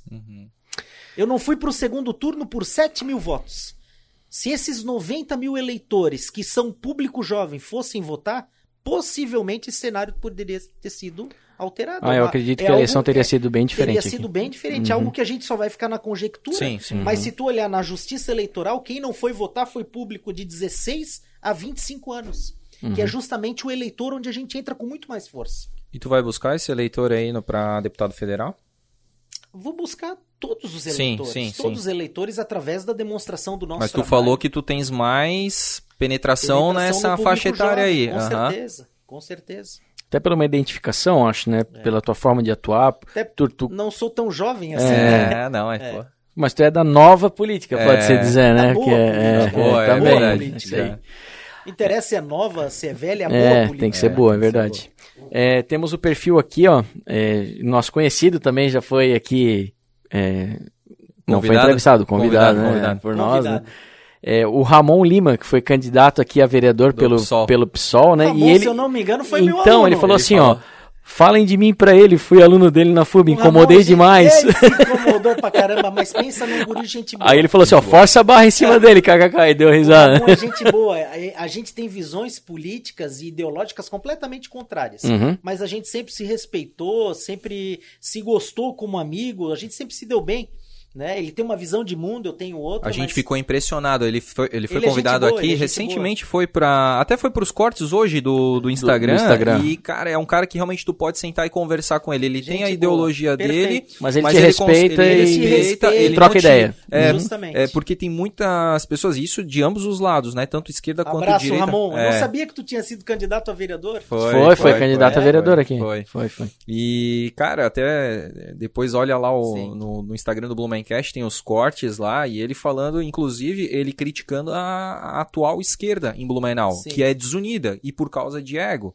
Então, sim, lá ele dá certos detalhes de como é que foi ali para tentar estabelecer uma união, esquerda, né? Uma união da esquerda aqui que não deu certo, né? Fortificada, e não deu certo. E é muito interessante, assim, o quanto que ele quer, o quanto ele é bem intencionado, o quanto ele é firme nas convicções, mas sem ser extremista. Sim. Ele fez um questionamento interessante para ti aqui, ó. Fala aí. Ele perguntou, na tua opinião, como a gente poderia fazer para trazer o desenvolvimento concreto da utilização de ferrovias aqui no estado? Porra, baita assunto, cara. Ramon, baita assunto, tá? Ferrovia, se tu olhar, não tem aqui na nossa região, mas se tu olhar no Planalto Norte, tem bastante, tá?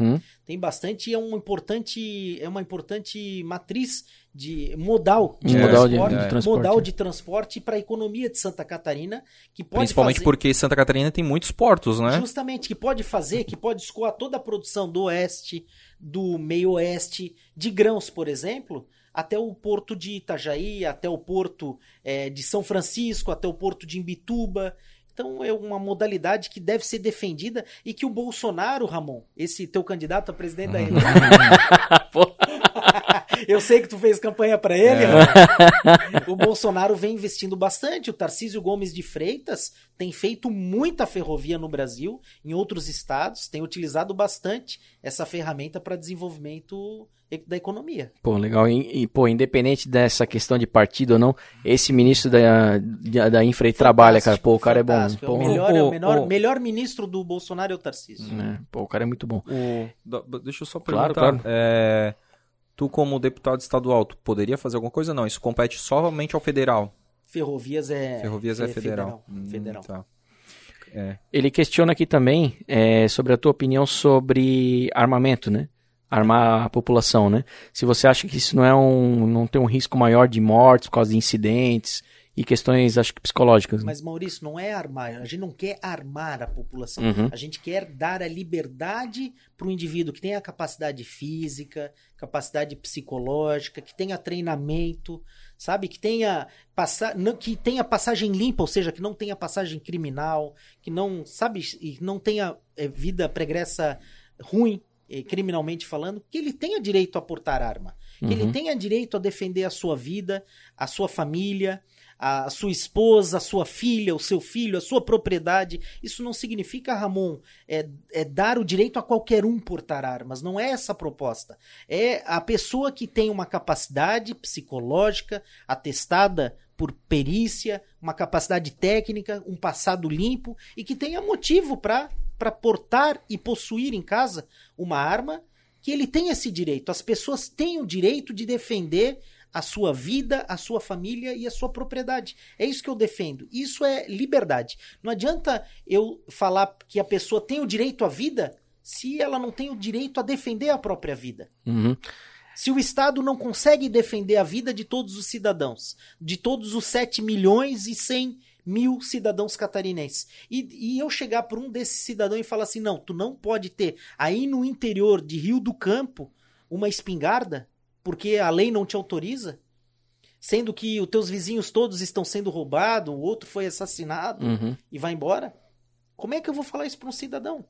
Então a pessoa que tem habilidade, essa habilitação técnica, ela tem o direito de portar, inclusive, uma arma de fogo. Essa é a minha visão. Ele faz até um comentário em cima, falando sobre a questão das milícias, que é muito implementada, principalmente no Rio de Janeiro, né? Que existe esse problema lá, né? Mas sobre movimentos armados de extrema-direita. Mas essas milícias é tudo arma ilegal, Maurício, né? No Brasil é muito... arma ilegal é que nem comprar pão ali na esquina, né? Entra aos montes, pelo Paraguai, pela Bolívia, por tudo quanto é lugar. Entende? Quem quiser adquirir, não é isso que a gente está defendendo. A gente está defendendo para o cidadão de bem ter o direito via legalidade de ter uma arma registrada na Polícia Federal e controlada pelo Estado. Né? Boba, não sei se tu vai conseguir responder. É que assim, tem a questão do armamento legal, né? Ali, ter o direito de ter uma arma.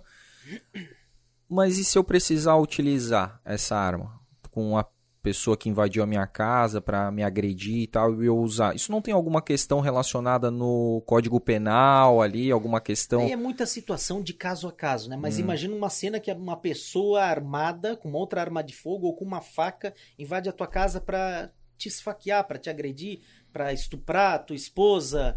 Tu tem uma arma de fogo, tu vai usar ou não vai usar? eu não penso duas vezes. Sim. Eu pipoco o cara de bala na hora. E aí tá, beleza. Daí depois tu vai responder criminalmente. Então, tu vai responder por legítima defesa própria ou de terceiro. A lei te autoriza a fazer isso daí. Isso já tá... A lei te autoriza a fazer a legítima defesa. Porque eu vejo muitas vezes casos de pessoas que se utilizaram da legítima defesa e que depois elas respondem. O caso da Rose, do Star Beer, aqui em Blumenau. Sim, esse foi, sim. Mas esse não. Foi emblemático. Foi um caso emblemático de legítima defesa. Como é que tu vai negar a Rose e ao esposo dela, que eu não me lembro o nome, que são donos de uma empresa, pessoas idôneas, corretas, que já foram assaltados outras vezes de não ter uma arma no seu estabelecimento comercial. Eles tinham uma arma registrada, calibre permitido, tudo certinho. Tá, porte, né? Tá, mas vamos lá, se ela dá um tiro na cabeça do cara. Aí o ladrão entrou com uma arma, rendeu o marido dela, ela foi lá e bum, atirou. Sim. Legítima defesa. Matou o assaltante, preservou a vida dela, a vida do esposo, preservou o estabelecimento. Não foi ela que criou esse risco, foi o assaltante que entrou. Sim, a partir do momento que ele toma essa atitude, ele assume o risco. Ela agiu na moderação que a lei exige, ela não cometeu excessos. Né? Então ela deu um tiro, o cara caiu e acabou.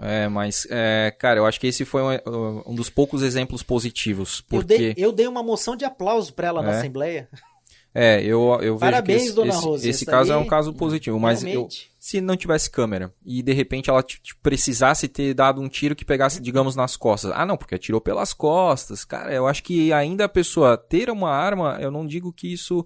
Pra mim isso é o de menos, a pessoa ter o direito a ter uma arma. Agora, assim, quais são as implicações jurídicas legais, de eu usar... porque a lei daí não me ampara como cidadão. E aí vai muito do caso a caso, né? A lei fala no Código Penal que é vedado o excesso na legítima defesa. Tu tem que fazer a tua legítima defesa, mas é vedado o excesso. É proibido o excesso. Agora, o que é o excesso no caso a caso? Aí cada juiz vai interpretar de uma forma. 2 tiros é excesso? 3 tiros é excesso? Eu não sei te dizer. É o caso a caso. Cada juiz vai interpretar. Sim. Uhum. Eu queria fazer um questionamento que a gente falou ali da questão do armamento e tudo mais, né? Não, é uma pergunta do Ramon, tá? Tu é a favor da legalização da maconha? Não, sou contrário, completamente contrário. Maconha, eu tô falando em termos pessoais até, né? Ela gera, em muitos casos até esquizofrenia, gera debilidade mental... É uma droga a mais para gerar mais um problema social, assim como o álcool gera problemas, assim como o cigarro medicamentos, gera problemas, né? Medicamentos geram problemas. A gente já tem drogas legalizadas que já geram muitos problemas. E legalizar mais uma que gera problema com aval, com amparo do Estado, não vejo que seria um estímulo à utilização. Olha o Uruguai, olha o que está acontecendo no Uruguai, o que está acontecendo com os jovens lá. Olha os problemas que eles estão tendo por terem legalizado o uso da maconha no Uruguai. Inúmeros problemas. Inúmeros. Sou completamente contrário à legalização da maconha. Contrário. Pra ti não é uma forma de acabar com o tráfico de drogas? Não vai acabar nunca. Tu acha que o traficante vai abrir uma MEI? Porque assim, o traficante não, mas de repente um próprio empresário, ele quiser começar a comercializar na tabacaria dele, por exemplo. Eles vão emitir nota fiscal, o lucro dele tá na informalidade. O lucro dele tá em não emitir nota fiscal, o lucro dele tá em acabar, digamos, com a concorrência. Os próprios traficantes não querem que se regularize isso daí, porque diminuiria o lucro deles, essa é a realidade. E em termos de saúde, aliás, é um crime contra a saúde também, né? É muito prejudicial ao indivíduo, né? Eu parto mais por esse princípio até do que em termos da economia, né? Não vamos regularizar algo que gera tantos transtornos quanto o álcool, por exemplo, que já está permitido e que... gera problemas de toda hora. Tem algumas linhas de pensamento que comparam essa nossa atual situação, né, nesse debate aí a respeito da legalização da maconha com a legalização do álcool nos Estados Unidos há alguns anos atrás, né? Era proibido, era feito de forma clandestina, encontros, né? E hoje em dia é liberado praticamente em todo o mundo, né? A linha de pensamento que daqui a um tempo a maconha vai estar liberada, né? O próprio assim Estados álcool, Unidos, né? Tem alguns estados lá que tem a liberação. Nova York, né? Califórnia, né? Acho que Nova York recentemente, né? Legalizou. Não sei, eu não vi. Foi bem recente. Mas é um assunto bem polêmico. Bem polêmico, né, cara? Polêmico, tá. A última pergunta, perfil @Pierre_oficial. Pergunta se ele discorda em algo do Bolsonaro ou se o homem tá certo em tudo. Claro que não, né? Uhum. Eu amo a minha mulher e não concordo com tudo que ela fala ou faz e vice-versa, né? Ela me ama e não concorda com tudo que eu faço ou falo. Eu gosto do Bolsonaro, defendo ele, vejo que ele comete muito mais acertos do que erros, mas ele comete seus erros também, ele não é um ser perfeito, né? Ele comete excessos de fala, ele comete falhas de articulação política, que na minha visão, por ele ter sido deputado federal há 28 anos, ele deveria ter sido melhor em alguns aspectos, mas se botar na balança, eu vejo que ele tem mais acertos do que erros. Né? Com certeza. E não me arrependo uma vírgula do meu voto. Entre ele e o Haddad, eu votaria nele 300 vezes para tirar a esquerda naquele momento do poder, que já estava há 15 anos. Então, é claro, não existe pessoa perfeita e, consequentemente, não existe político perfeito e, consequentemente, não existe governo perfeito. Todo prefeito, todo governador, todo presidente, todo executivo comete seus acertos e seus erros. E o Bolsonaro é um deles também. Né? O que importa, no final das contas, é o saldo, né? É o saldo, justamente. Ele começou com a popularidade muito alta, até porque todo mundo estava naquela expectativa. Hoje a popularidade dele já baixou bastante, até por causa dessa muitas falas equivocadas, né? Muitos posicionamentos. Principalmente porque a gente tinha a ideia de que aqueles ministros que ele nomeou no começo iam permanecer, porque eram ministros técnicos, né? Ainda, graças a Deus, permanece com o Guedes, infelizmente. Paulo Guedes é muito bom. A gente estava comentando do Tarcísio, né? O Tarcísio é top, mas a gente tem que lembrar que, infelizmente, o Moro saiu do Ministério da Justiça, né? E o Mandetta, que era um cara muito técnico, né? O Bolsonaro, na minha visão, ao nomear o Moro como ministro da Justiça, ele cometeu um grande erro. Ele colocou alguém que ele, politicamente, teve muita dificuldade de exonerar, de tirar do governo. E na política tem uma regra, tu não pode botar nunca alguém no teu governo que tu tenha dificuldade de exonerar no dia seguinte. Então ele botou uma figura tão grande quanto ele e gerou um impacto político negativo quando o Moro saiu do governo dele, né? Então era algo que ele deveria ter pensado muito antes de ter feito esse convite. E o Moro também deveria ter pensado muito antes de ter entrado, né? Até porque acabou criando uma rixa política entre os dois e pode criar, inclusive, uma divisão eleitoral até em 22, porque o Moro até pode ser candidato. Eu acho que até pro próprio Moro foi um tiro no pé em relação a pretensões políticas, porque ele saiu meio queimado daquela situação ali, também foi ruim para ele. Sim. Não foi bom para ele. Foi ruim pros dois. Foi ruim pros dois. Agora você mencionou... Mas o saldo, meu Deus. Mas o saldo que tu falava, na minha visão, ainda está positivo. Muito mais positivo. O Bolsonaro está fazendo infraestrutura no país, está fazendo um monte de coisa boa que não se fazia. Olha o Nordeste que ele está fazendo, a 163, lá Transamazônica asfaltada, e vai embora, está dando uma atenção para 470, né? Agora com os 200 milhões do governo do estado vai acelerar muito mais. Não estava naquele desejo de obra... japonesa, né? Que em 6 meses se resolve. Sim. Mas se comparar aos anos anteriores do governo Dilma e Lula, que só faziam palanque, não faziam um metro de asfalto, tava indo muito bem. E não querendo passar pano pra ele, né, cara? Mas a gente tem uma pandemia acontecendo, é uma questão mundial, né? Que a economia... Justamente. Então, o saldo, triste, cara. O saldo positivo do Bolsonaro tá muito positivo ainda se comparado ao negativo. Mas existe o negativo também, eu não concordo com tudo, é claro. Sim. É bom saber que tu é da direita, tu é de direita, mas tu não é daqueles caras fanáticos, né? Aqueles caras cegos, né? O fanatismo de direita é tão prejudicial quanto de esquerda. Total, cara. Isso aí. Total. Você tinha mencionado ali porque eu também não, às vezes não concordo com a minha esposa e tal, né? É Janaína o nome da tua esposa, né? Ô Janaína, a gente quer mandar um abraço pra ti, tá? E primeiramente aproveitar pra falar pra que você pare de ficar levando ele nas provas de corrida e deixar ele lá ficar tomando cerveja. Ele reclamou aqui no off aqui, ele, tá? No off a gente falou que tem que botar ele na trilha pra correr, tá? Bota ele pra treinar, cara. Não, e ele é trilheiro também, ô Jana. Sabe que ela aprontou? Eu tava te contando antes ali, né, Maurício? Ela me levou no sábado, né? que aproveitamos ali, ficamos lá em Florianópolis, para fazer a trilha da Lagoinha do Leste. Sim. Rapaz, eu tô doído até hoje. Vai dar uma semana e eu tô aqui com as coxas todas doídas. Você subiu o Morro da Coroa lá, tu falou? Subi o Morro da Coroa, tá rapaz, louco, como é íngreme aquilo lá. Uhum. Pra descer, quantas vezes desci... De bunda, escorregando. Uhum. É bonito, mas dói. Então, e ela tá acostumada, ela sabe pra fazer trilha, 20, 25 km de trilha. Sim, ela já tá num nível bem avançado, tá, é verdade. Aí leva o gordinho pra ir junto, não vai dar boa. Não vai, né? Não vai dar boa. Aí, enquanto o marido socializa lá com a cervejinha no pré-prova, ela tá lá no meio correndo. É, tu também faz, né, Maurício? Fazia, né? Tô aposentado aqui. Tá mais no meu ritmo que no dela. Agora eu tô no teu ritmo, eu sou do Tim Alba agora.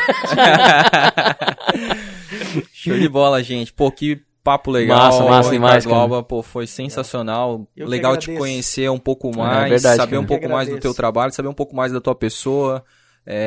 Do que tu pensa. Acho que, infelizmente ou felizmente, para os podcasts, infelizmente eu digo para a mídia tradicional, que às vezes resume um pensamento teu em poucas linhas, né? Em poucas frases, em poucos parágrafos no máximo, ou em um minuto de matéria, né? E felizmente hoje os podcasts, eles estão exatamente para cobrir, para completar essa lacuna, que é a pessoa poder estar fazendo uma atividade doméstica em casa e poder estar com o fone de ouvido, cara, ouvindo essa troca de ideias, ou às vezes ela está fazendo uma viagem até Florianópolis, de repente, ouvindo. E ela está ouvindo, cara, acho que deu umas 2 horas e pouco ali de conversa. Que legal, e olha como passou. Passou rápido, exatamente, cara. Exatamente, todo convidado fala, cara. E ficava assim, ó, ficava mais... tranquilo. Leve, se tivesse mais cerveja, a gente ia lá. Mais cerveja. Vamos combinar um papo dois. Isso aí vamos ter que ter, com certeza. Mas, cara, te agradecer aí de coração mesmo, de verdade, porque foi muito legal, cara. Foi muito legal, cara. Eu que agradeço, foi uma satisfação estar aqui com vocês, mostrar um pouco do Alba, né? Não só do político. Político a gente consegue mostrar nas redes sociais, mas o podcast é legal justamente por dar essa vida privada, essa visão de pessoa que cada um tem. E que as pessoas querem conhecer muitas vezes, né? Que a gente não tem oportunidade de mostrar. Então, agradeço, Maurício, André, por conhecer vocês também, bater um papo aí. Gostei muito da pessoa de vocês. E estou à disposição, sempre que chamarem. Opa, aí. Pô, com certeza, vai ter um papo futuro aí, certeza que vai. Encher o cooler aí. Vamos, cara, no próximo a gente vai vir preparado. Vamos papear sim. Vocês me subestimaram. Cara, é o pior que sim, cara, vou te falar. Ele falou, a cerveja tá gelando aí, cara, tá, mas vale, deve estar... Toma uma, duas. Toma duas, né, cara. Eles acharam que na entrevista de 2 horas eu ia tomar 2 dessa pequenininha só, acabou. Fica a promessa, então, e não é promessa de político, né? Aquela ruim, aquela negativa, né? Não. Da nossa parte aqui pra gente fazer um outro papo aí, quem sabe próximos aí, né? Quando virar, de repente, um ano aí, legal. Quando tiver novas experiências, ou quando tiver também... Novos acontecimentos aí, pra gente poder aí, trazer. Pra gente aprofundar ainda mais. Mas daí eu vou trazer minha cervejeira, cara. E outra... Cheio aqui, ó. Me convida. Sim.